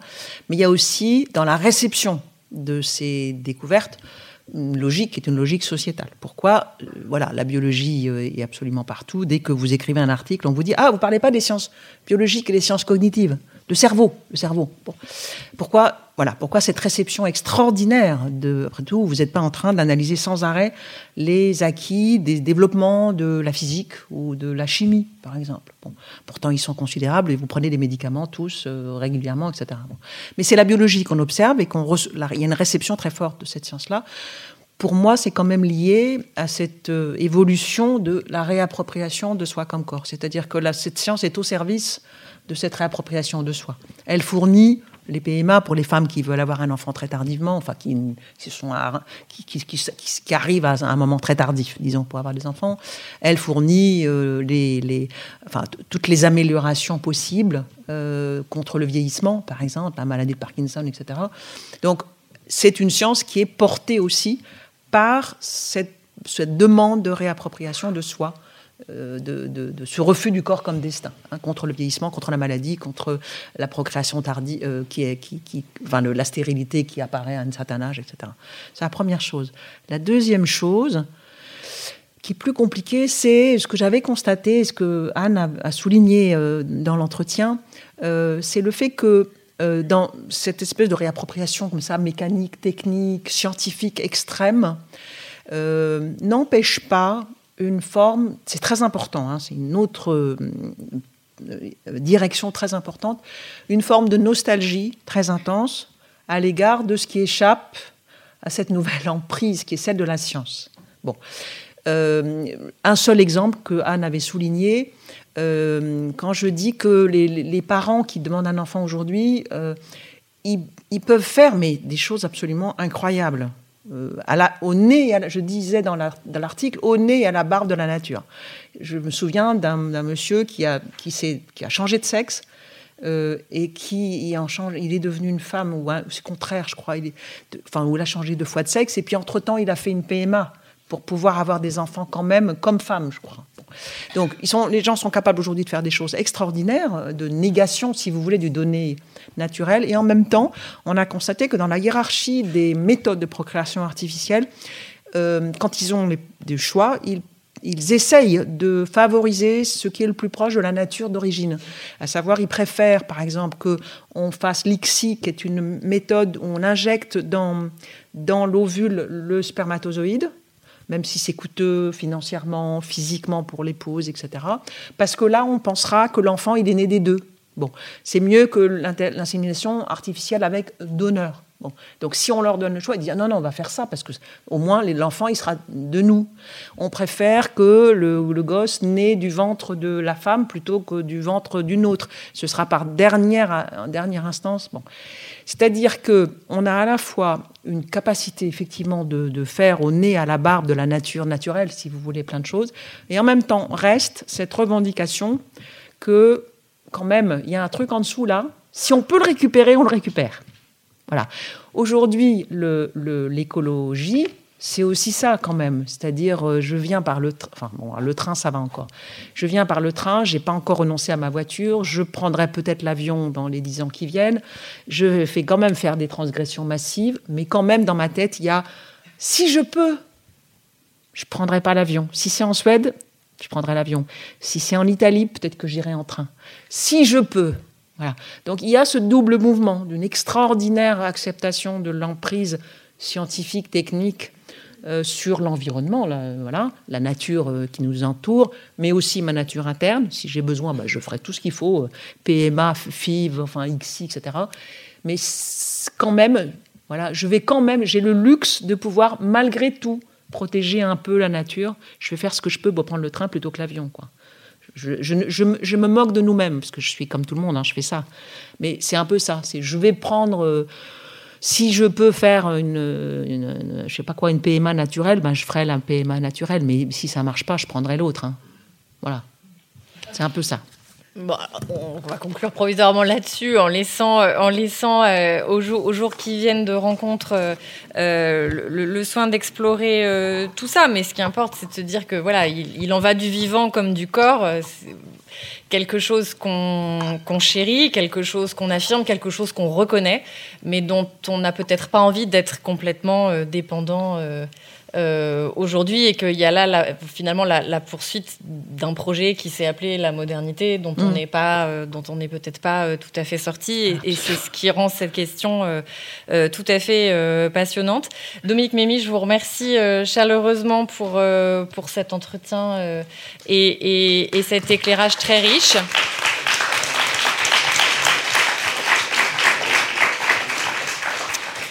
Et donc, je propose d'ouvrir la, la discussion à ceux qui ont des questions, des remarques. Avec tout ce qu'on a dit, il y a peu de chances que.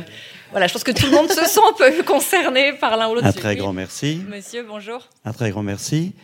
On a parlé donc de réappropriation, ce qui veut dire, qui implique qu'il y a eu des appropriations. Et euh, je voudrais reprendre l'exemple que vous avez donné en début de, de conférence sur le toucher rectal il y a également euh, les problèmes d'intimité gynécologique, des examens gynécologiques qui sont pénibles pour les femmes et qui se révoltent sur ça. Il y a eu tout un article dans Le Monde euh, qui témoignait de ces femmes qui je ne veux plus être touchée ça me fait mal. Et la réaction a été incroyable. Les médecins ont dit mais non, ça vous fait pas mal, tant pis pour vous, tant pis pour cela. Vous voyez qu'on est dans un climat euh, de réappropriation qui en même temps un climat de vengeance sur la désappropriation. Euh, vous avez parlé très justement de l'hôpital, où il y a eu la domination du corps médical. Maintenant, on accepte que le, patient ne soit, soit résistant aux, médicaments, etc., aux, aux, prescriptions, aux soins. Bon, c'est une grande révolution, et je me demande si c'est pas en fait une révolution euh, de l'ordre établi il y a quelques années. J'ai aimé, quand vous avez évoqué, moi j'ai aussi cet âge-là, les années 68, où effectivement on est en train de vivre les conséquences de ces années, il faut reconnaître, qui étaient extraordinaires. On prend plusieurs questions peut-être, ou en même temps? Bonsoir mesdames, bonsoir madame. Je vous remercie de tout mon cœur. Vous êtes très vivante et vous m'avez redonné cet après-midi tout ce goût de, de la vie qui dormait en moi. Merci. attendez. Euh, Bonjour. Euh, moi, j'avais juste une petite question. Quoi. Je ne sais pas si vous avez un éclairage là-dessus, mais euh, je m'interrogeais par rapport au, au fait, euh, quoi, vous avez parlé qu'on n'accepte plus la domination de l'adulte sur le corps de l'enfant. Mais par contre, je m'interroge sur le fait qu'on accepte une, surexposition de l'enfant sur les réseaux sociaux, dans les médias, euh, et, je trouve qu'il y a une grande ambivalence dans nos sociétés où euh, effectivement on n'accepte plus euh, cette domination de l'autre sur nos enfants, que ce soit à l'école ou dans n'importe quelle institution, et, qu'à côté de ça, on, puisse accepter que, nos enfants se retrouvent ben, sans, leur, sans leur accord, hein, parce que un enfant de, de, de, deux ans, il n'a pas, pas son mot à dire quand on le, surexpose comme ça à, tout va. Et je, quoi, c'est, quelque chose qui, me, qui m'interroge beaucoup et, euh, et je, je comprends même pas qu'il n'y ait pas des lois en fait qui soient faites par rapport à ça. Quoi. On va, je vous laisse répondre sur ces. Oui, sur les deux là. Alors, pour le, la première question, euh, vous me dites, est-ce qu'il y avait des, il y a eu des appropriations avant? Non, avant, il y avait des institutions qui, de manière absolument euh, incontestée, la, la, la mainmise sur ses corps. Quand je parlais du fait que ben, sous Vichy, il était évident qu'une femme qui n'avait pas fait cinq enfants, ben, elle pouvait être suspectée de, maladie mentale. Elle ne produisait pas ce qu'il était, qui était attendu. Bon, de même pour euh, mourir pour la patrie, c'était une évidence Enfin, pas, totalement indiscuté, mais voilà. Donc, les, évolutions que je vous décris, c'est euh, sur fond d'une histoire où il était évident qu'effectivement, hein, euh, on, ben, on, enfermait les fous, comme dit Foucault, euh, on les enferme toujours d'ailleurs, on, on, donnait des coups aux enfants à l'école. Ben, ces choses-là s'est levé dans l'histoire et de manière particulièrement intense à partir de la fin des années 60, à mon avis. Bon. Voilà ce que je voulais vous dire. Euh, en ce qui concerne ce que vous dites là, euh, sur, euh, il y a des cas quand même où on expose les photos des enfants. Alors là, je vais faire une association. L'autre jour, des, chercheurs se sont plaints devant moi du fait qu'il devient très difficile pour nos étudiants, nos doctorants, d'accéder aux données euh, personnel. Maintenant, quand vous avez un doctorant euh, qui veut faire, je sais pas, j'en ai une qui fait un travail sur le, service militaire aux États-Unis, l'armée, etc. On a pratiquement, on a perdu un temps fou parce qu'il fallait des, consentements absolument considérables.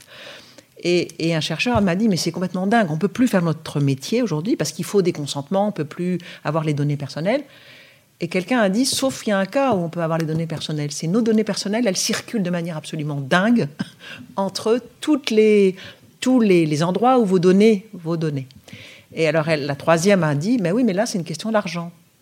Et je suis restée, voilà, j'ai envie de vous répondre, bah là aussi c'est une question d'argent. C'est-à-dire dans ça que vous pouvez plus donner l'autorisation à votre institutrice que elle, enfin il faut, pardon, faut que vous donniez à l'institutrice l'autorisation de faire figurer votre enfant et qu'il soit pas flouté, parce qu'elles elles essayent de flouter quand il n'y a pas C'est du beaucoup de travail hein, pour elles de, de, faire disparaître la, tête de l'enfant dont on n'a pas l'autorisation.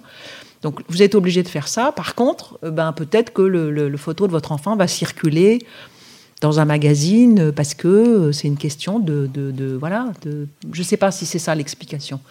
Mais peut-être que c'est la, le même, la même dichotomie que, euh, que ce qu'on disait pour les données. Euh, euh, les chercheurs sont interdits de les utiliser facilement et d'autres, plein d'autres organismes sont autorisés à les faire circuler puisque vous recevez des coups de fil sans arrêt pour acheter telle chose ou telle chose parce que vous êtes rentré dans une base de données qui a été appropriée librement par Orange ou par Free ou par que sais-je quoi. C'est quand même sidérant que votre adresse, votre numéro de téléphone de portable circule, quoi, au point de recevoir un coup de fil tous les jours. C'est sidérant quand on y pense. Alors, est-ce que c'est le cas pour ces. Est-ce que dans les magazines, euh, il y a eu des autorisations pour photographier les enfants? Je ne sais pas.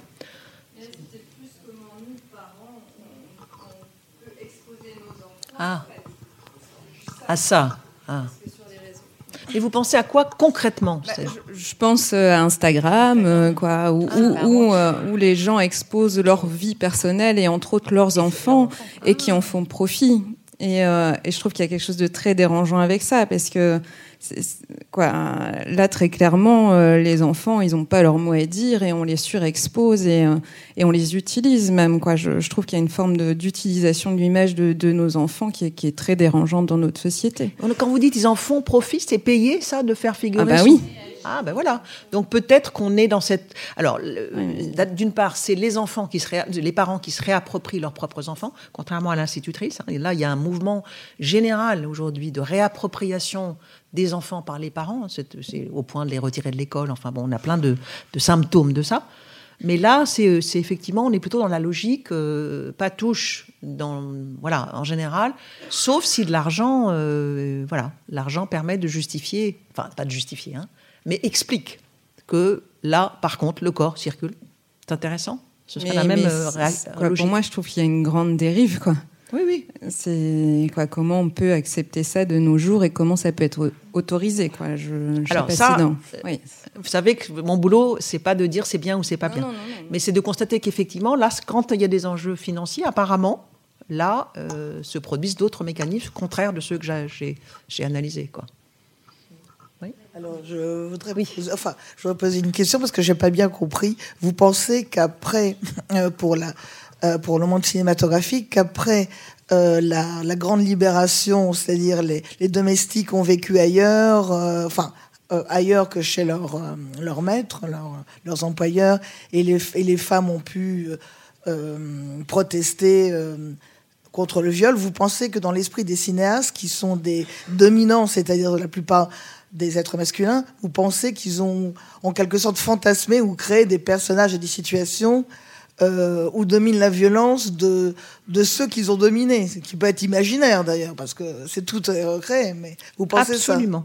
Vous avez des exemples de films où ça vraiment ah ben J'ai un corpus, euh, je, crois avoir tous les films français. Non, de films connus, vraiment, vous pouvez... Ah, connus. Ou connus, euh, oui.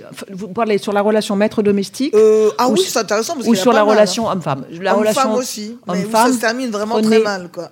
Alors, prenons la relation homme-femme, prenez L'été meurtrier avec Isabelle Adjani ah, toute oui. jeune. Ah oui, mais c'est une vengeance à long terme. Alors, c'est effectivement, c'est une vengeance différée, celle-là. Oui, hein. et en plus, elle est manipulatrice, mais elle, elle se trompe de, puisqu'à la fin, c'est plutôt euh, policier, mais sur le, le fait que finalement la vengeance se trompe de personnage. Oui. Je n'avais pas pensé à ça. Oui, oui. C'est assez violent, mais euh, parce qu'à la fin, ça tourne. Euh, oui, oui, ça tourne.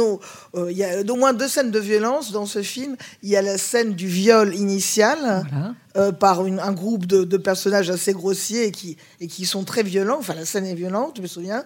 Et il y a la scène, effectivement, où euh, le, chanteur, enfin comment il s'appelle? Oui, ben, le chanteur et comédien Oui, j'ai pas pensé à ça comme euh, j'ai pensé à ça comme perturbation d'une vengeance finalement qui tombe, euh, puisque en fait, il me semble que dans ce film, elle a déjà dénoncé, enfin, je veux dire euh, ou bien alors le meurtrier est déjà mort ou je sais pas. Euh. Non, elle se trompe de, elle se, elle se trompe, elle, se trompe sur les violeurs. Oui. et, et pour les, maîtres esclaves. alors les, maîtres maîtres esclaves, les films, c'est sans. Ah oui, oui, oui dans le monde anglo-saxon notamment. Et par, oui, alors non, pas dans le monde ah anglo-saxon, mais dans le monde en, France, euh, je peux vous citer énormément de films, mais vous les connaîtrez pas forcément. Bon, euh, mais euh, bon, il y a euh, des adaptations de, de, Renoir, il y a un Buñuel, il y a qui avait tourné avec des acteurs français. Hein. voilà, où effectivement les domestiques sont vus comme mais alors c'est pas forcément d'ailleurs la domestique classique par exemple c'est comment ça s'appelle? Le goûteur il y a un film qui s'appelle le goûteur où un type a un goûteur et il va finir par le tuer avec la avec une fourchette bon donc et c'est toujours, on, on, est toujours dans l'éventrement, la, pénétration, etc. Bon. Donc oui, ce que je vous dis, c'est que euh, si vous regardez les, discours masculinistes aujourd'hui, qui sont effectivement d'une très grande violence, on sent que la petite évolution, enfin la petite, c'est une grosse évolution hein, de la domination sexuelle aujourd'hui masculine, euh, provoque une inquiétude très profonde. Voilà. Et cette inquiétude très profonde prend la forme de ils vont nous tuer. Ils vont finir par elles. Alors là, c'est elles, hein, mais c'était pour les domestiques que je parlais. C'est elles vont nous tuer. Euh, et pour les domestiques, c'est très clair. Chabrol, euh, quand il dit, mais, mais enfin, c'est quand même bizarre cette histoire, parce que ça n'existe pas, ces histoires de domestiques qui tuent leur maître. Enfin, ça s'est pas produit depuis l'affaire Papin en 1932. Et il dit, mais c'est une relation qui est, qui est, qui est intolérable. Et il dit même, euh, c'est comme, c'est pas comme une explosion, il faut imaginer cette relation comme une télévision qui implose, dit-il. Vous imaginez le fantasme. C'est-à-dire, on est dans un endroit clos et ce truc va imploser. Bon. C'est Chabrol, hein, c'est un type assez raisonnable, mais qui ont été assez obsédé par le, la, des relations sociales quand même. Bon, mais il n'est pas le seul. Il y en a plein qui ont, qui ont réagi comme ça à l'évidente euh, retrait là euh, du dominé dans la sphère du contrôle patronal.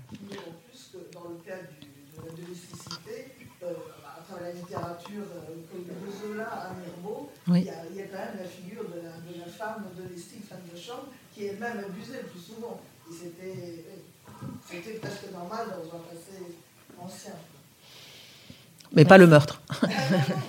Oui, pardon Bonjour, je, voulais savoir si vous aviez constaté euh, euh, qu'il y avait une, sorte, une sorte de.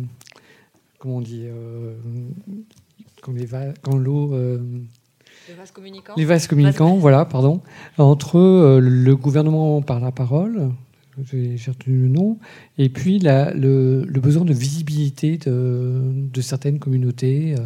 Je, vous dis ça parce que mm, j'ai rencontré, j'ai été bénévole pour la, pour la Croix-Rouge, et j'ai eu comme référente euh, une jeune femme, voilà, et euh, il s'est trouvé que ben, euh, j'ai conduit une voiture euh, lors de ce bénévolat. Et il m'a dit, parce que moi, pas, oui, parce que moi, je ne peux pas vraiment conduire, parce que je suis une grande, euh, une grande mince prématurée, voilà. Et ça m'a, vraiment, je me suis dit mais pourquoi elle me, pourquoi me dit ça? Alors très bien pu me dire je ne conduis pas. Donc je me suis aperçu de plusieurs choses en fait. ça, ça m'a, je me suis dit mais pourquoi elle me dit ça? Deuxièmement, je me suis dit mais est-ce qu'elle en a fait part à, la personne qui l'a recrutée, parce qu'elle est salariée de, la Croix-Rouge Et puis, ça m'a ouvert tout. Je me suis dit, mais apparemment, et elle m'a dit à un moment, un autre moment, nous, les grands prématurés. Donc, j'ai compris qu'elle avait, euh, qu'elle faisait partie vraiment d'une communauté, euh, certainement d'amis, euh, peut-être voire de, militants, mais enfin, je ne vois pas comment. Mais voilà. Et et puis, et après, je me suis posé aussi beaucoup de questions. Je me suis dit, mais pourquoi je ne l'ai pas interrogé? Et là, je crois que c'était parce que j'ai respecté euh, quelque chose qu'en fait, elle m'a jeté un, petit peu en pâture euh, à, la figure. Voilà. Mais moi, j'avais vraiment vu quand même ce, euh, vers les années 90 une, un grand besoin de visibilité de, certaines catégories, notamment des adolescents. Euh, des adolescents qui, quand on leur disait euh, venez sur scène, euh, il y en avait une centaine qui, qui, qui, montaient sur scène. Enfin voilà, voilà je ne sais pas si c'est un, un rapport. Mais... Alors moi je ne ferai pas de rapport comme ça parce que je pense que le problème de la visibilité aujourd'hui, la demande de visibilité, si vous parliez là de Instagram, des enfants qu'on montre, etc., je pense qu'il faut faire des analyses en tant que telles. J'ai pas lu de choses. Nathalie Henich avait fait un truc sur la visibilité, mais qui est pas pas très. Enfin, on est déçu, on est frustré. Donc, il y a à faire quelque chose en soi là-dessus. Par contre, ce qui me frappe, c'est évidemment, ça a fait sourire Anne, c'est que voilà encore un groupe qui apparaît. On avait les handicapés, les noirs, euh, machin, et on a maintenant le groupe des, des, grands, prématurés. Donc, vous voyez qu'on a là, voilà, elle a choisi, elle, de s'affilier par son corps de prématuré à un groupe. Voilà. Je vous signale que peut-être j'ai une autre manifestation, puisqu'on est dans un colloque plutôt sur euh, des journées plutôt sur la biologie, une manifestation quand même. C'est marrant, je n'ai jamais, j'avais jamais fait cette relation-là. Décidément, aujourd'hui, on, on fait avancer. Travaillez bien. Euh, ouais, euh, c'est que la, le recours aux tests génétiques sont interdits en France pour le moment, hein, mais très très pratiqués aux, aux États-Unis. Enfin, c'est interdit, mais moi j'ai des étudiantes qui l'ont fait pour savoir. Elles étaient nées de fécondation in vitro. Elles voulaient savoir qui était le, leur, de d'insémination avec donneur. Et donc, on peut, on peut faire quelque chose pour savoir qui est le bon. Et euh, ces tests, c'est exactement ça. C'est que je vais passer par c'est complètement loufoque, hein, ces tests. Moi, j'ai un bouquin entier là-dessus. Euh, vous, vous envoyez, je sais pas quoi, un truc dans. Un voilà, voilà, un écouvillon, euh, voilà. Et puis, on va vous dire que vous appartenez à une peuplade de gitans qui est située entre la Hongrie et la Bulgarie au XVe siècle. Bon, voilà. Et alors, du coup, ce que disent les gens qui ont été interrogés par l'auteur de ce livre, c'est ben oui, c'est vrai que ça fait, ça fait longtemps que j'aimais bien les, les, les, les tissus bigarrés. Voilà. Bon, ben là, vous voyez, c'est pareil. C'est très étonnant. Ça marche assez bien aux États-Unis. C'est pareil, c'est-à-dire, je vais me chercher, on va m'aider hein, quand même, à trouver une communauté imaginaire. Enfin, l'auteur dit que tout ça, c'est très imaginaire. Euh, mais je vais le faire par, le, par un morceau d'ADN. Donc ça va avec mon sujet. Je ne m'étais jamais rendu compte. Pourquoi j'avais voulu diriger ce truc-là absolument. Maintenant, je vois. C'est la même histoire, quoi. Je me cherche une communauté que je vais choisir en partie moi, mais aidé un peu par la science, mais quand même c'est moi qui, fais l'initiative. Mais voilà, c'est comme les grands prématurés, euh, voilà. Alors on le comprend, on le comprend mieux pour euh, les Noirs, euh, parce qu'il il explique dans son livre que, en fait, il y a une demande noire parce qu'ils essayent de retrouver d'où ils peuvent venir avant la traite négrière. Bon. on le comprend moins bien pour les blancs, pour, enfin, etc. Mais c'est la même demande de à quel groupe je, peux décider d'appartenir grâce à l'aide de la science. Quoi. Merci. D'abord, merci pour la qualité de votre exposé et la qualité du duo que vous avez pu composer tout au long de cette conférence. Je ne la connaissais pas avant. Ah ben écoutez, c'est, c'est extraordinaire. Nous ne nous produisons pas encore. c'est la première fois.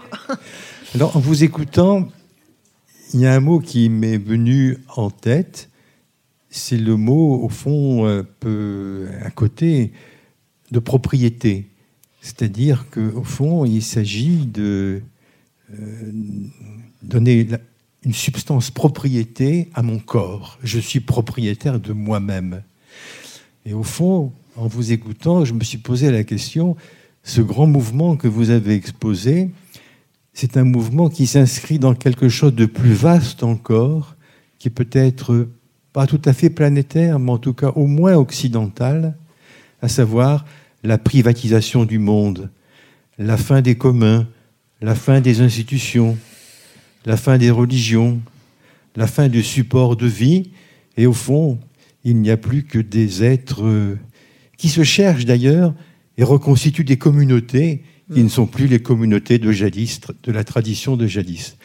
Voilà, c'est une, je ne sais pas si c'est une question ou une, affirmation. Merci. Euh, bon, on va prendre une autre question, ça me laisse le temps de réagir. Mais j'aime bien l'idée, a priori. Bonjour, merci pour votre, vos interventions. Euh, à aucun moment, pendant votre, euh, votre dialogue, vous n'avez parlé de souffrance, parce qu'il y a quand même une souffrance là-dedans. lorsque vous parliez, c'est, il y a une, vous parliez comme si c'était aussi facile que ça. Par exemple, un, un de, votre, euh, de, de, un de vos exemples, il suffisait de pleurer et de dire que ma cousine voulait un enfant et donc j'avais le droit à la PMA. Bon, il y a, une souffrance là-dedans et jamais vous avez parlé de, vous avez parlé de souffrance.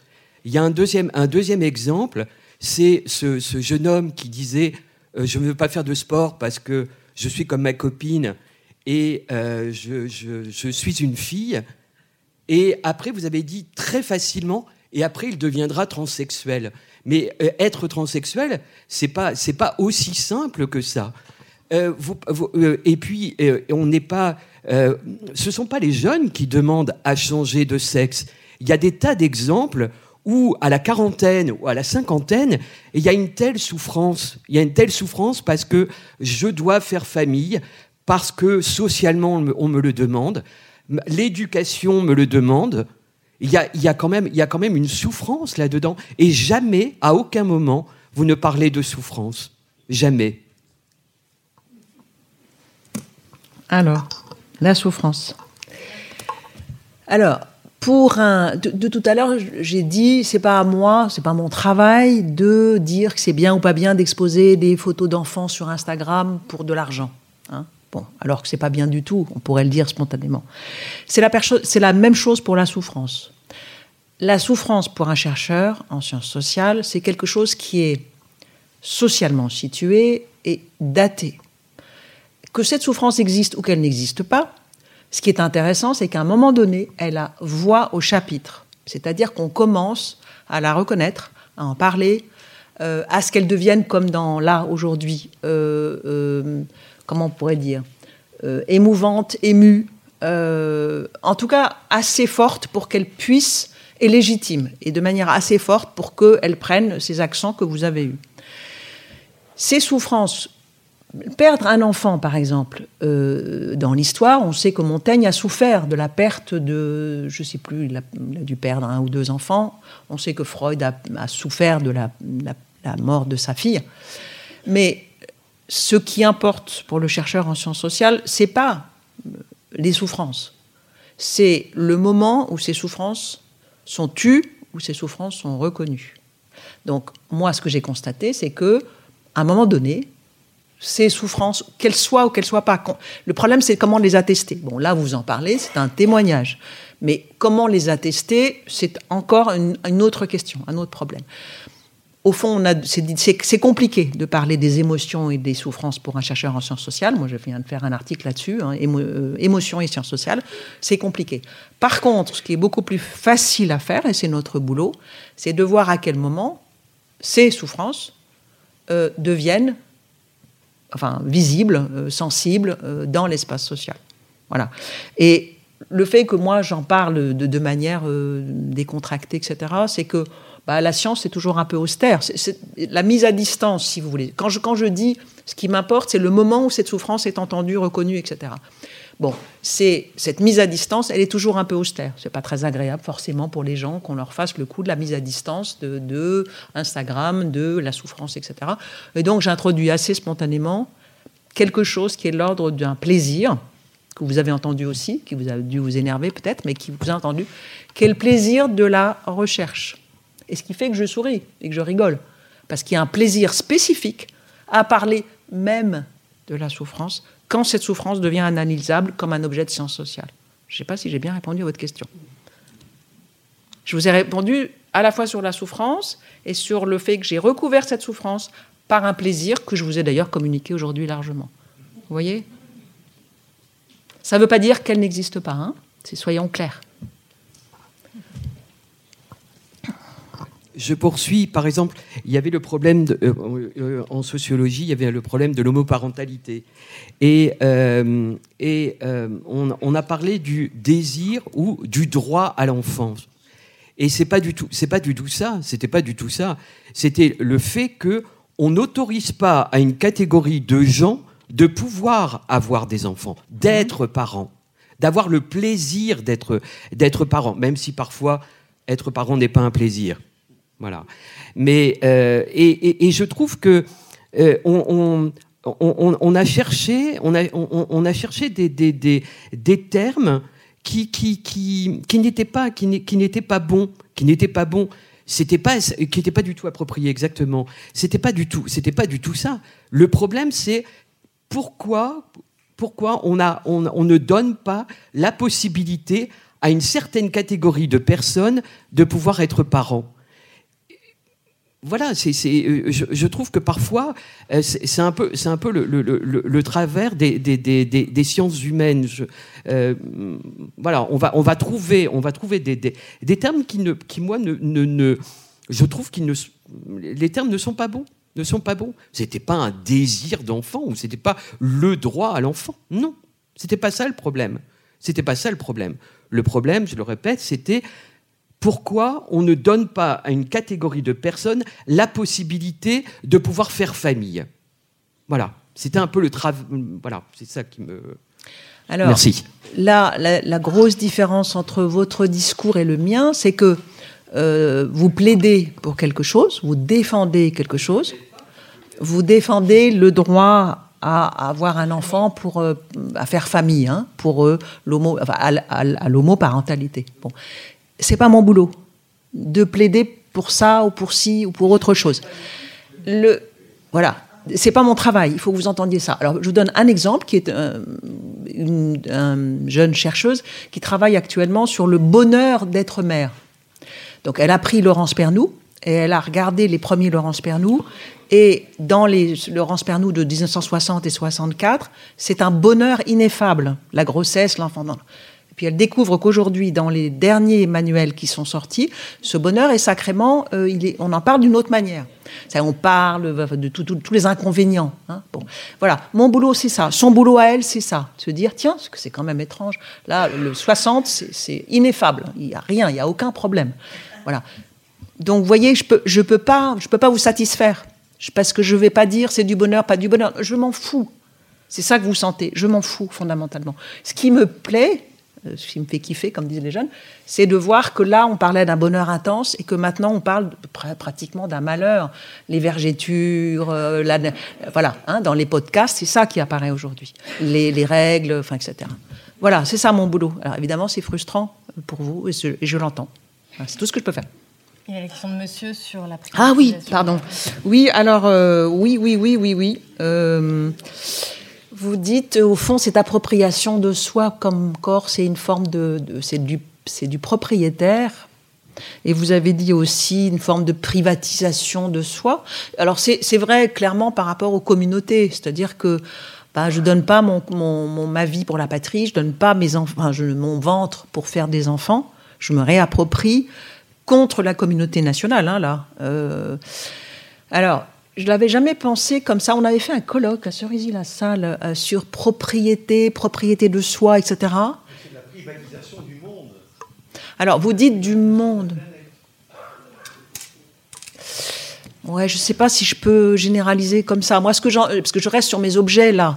Euh, est-ce que cette évolution de réappropriation de soi comme corps, hein, je reste quand même sur mon, sur mon terrain, euh, est-ce que ça a un rapport avec euh, le tout, je sais pas quoi, moi, le, tout privatif Il y, a, quelque, chose là qui me, frappe dans ce que vous dites. Voilà, parce que ce truc a commencé dans, une période qui est une période contestataire, au contraire euh, de gauche, etc. Hein. ça commence à ce moment-là. Alors, on l'a beaucoup dit que cette période-là, elle préparait quelque chose d'autre. Euh, qu'il y avait en jachère dans, mai 68 quelque chose déjà du libéralisme d'après. C'est des trucs qu'on dit. Mais je ne sais pas comment le penser. En tout cas, vous obligez à le penser, mais je ne sais pas comment le penser aujourd'hui. Peut-être une dernière question? Ou pas? Oui, monsieur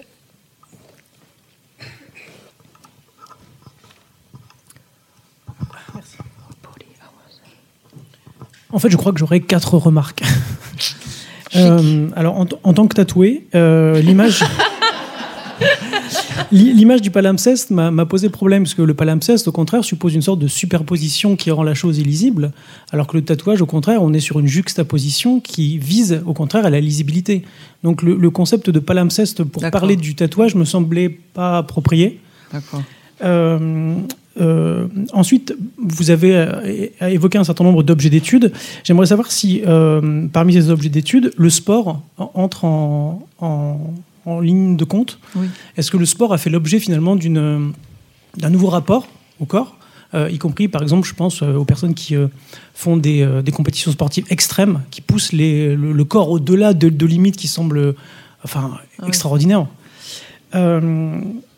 Euh, donc voilà, sur, le deuxième point, sur, la question du corps, euh, vous avez mis sur le même plan, euh, même, si vous les avez distingués bien sûr, l'État, les institutions, la nature et l'autre, au sens général du terme. J'aurais voulu peut-être une précision sur ce concept de nature. Est-ce que cette nature elle-même, elle n'est pas le, fruit d'une histoire culturelle Et donc, est-ce que ce n'est pas un produit social qui est de ce fait très relatif à un moment d'une société, d'une culture? Et qu'on pourrait peut-être comparer avec d'autres concepts euh, étrangers, euh, non occidentaux, on va dire. Et enfin, ma dernière remarque, même si vous, vous avez dit en effet qu'il ne fallait pas réfléchir en termes de, bénéfices ou de pertes, est-ce que le retrait du pouvoir des institutions, on va dire, sur le, sur le corps, peut être vu comme une forme de libération? Ok. Alors, palimpseste, autant pour moi. Au fond, je ne sais pas ce que c'est qu'un qu'un palimpseste. euh,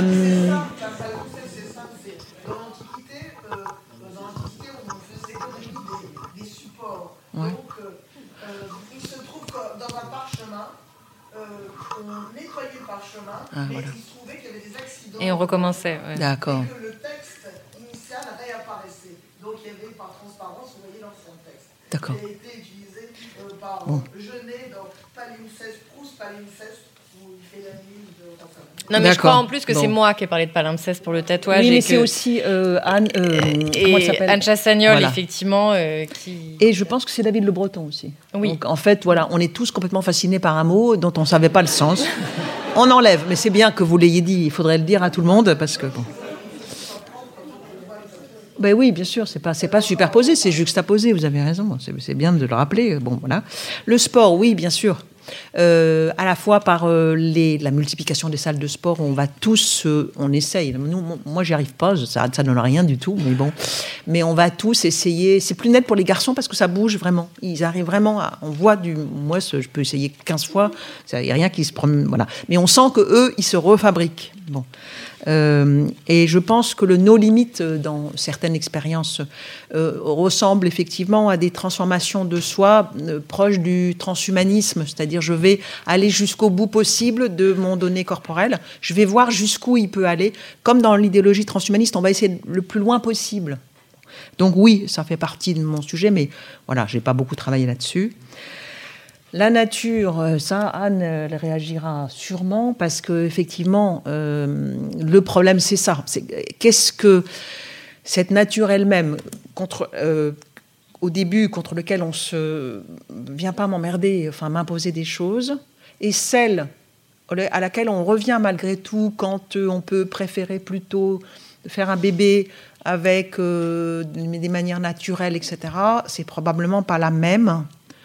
Et il faut, là, il faut penser euh, non pas les opposer, là, c'est là hein, où l'opposition n'est pas bonne, mais essayer de comprendre. Et ça, ça vaut pour tout le colloque, là, ici. Euh, de quel, est qu'est-ce qui s'est passé pour qu'il y ait un Latour euh, Et qu'est-ce qui s'est passé Quelle est la transformation qui s'est faite de la représentation de la nature depuis 20 ou 30 ans Voilà peut-être moi je vais rester, je vais essayer de comprendre ça. Enfin, moi je, je vous quitte plus parce qu'on essaye de, essayer de comprendre ce truc.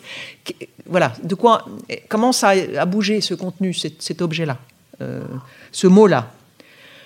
Alors, et dernière chose, là, quand vous dites est-ce qu'on peut parler de libération ou pas de libération dans le fait de se réapproprier de soi comme corps, j'ai tendance à, je vais avoir tendance à vous répondre comme j'ai répondu au monsieur sur euh, on n'a pas pris en compte la souffrance des gens ou la dame qui dit euh, c'est pas bien et c'est illégitime de euh, mettre des enfants, de rendre visible le corps de nos enfants alors que bon, je vais vous répondre. j'ai sûrement un avis sur la question.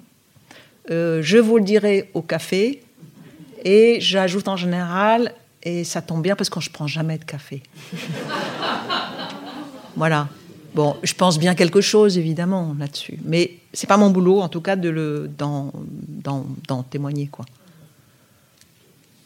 Voilà, je répondrai comme ça pour le moment. Je veux bien prendre un thé, je vous le dirai. Euh, très bien, bah écoutez, euh, si je ne frustre euh, affreusement personne, euh, je vous propose qu'on arrête là cet échange qui, vous l'aurez compris, je crois, peut avoir de nombreux prolongements dans les, dans les conférences des jours à venir. Merci beaucoup.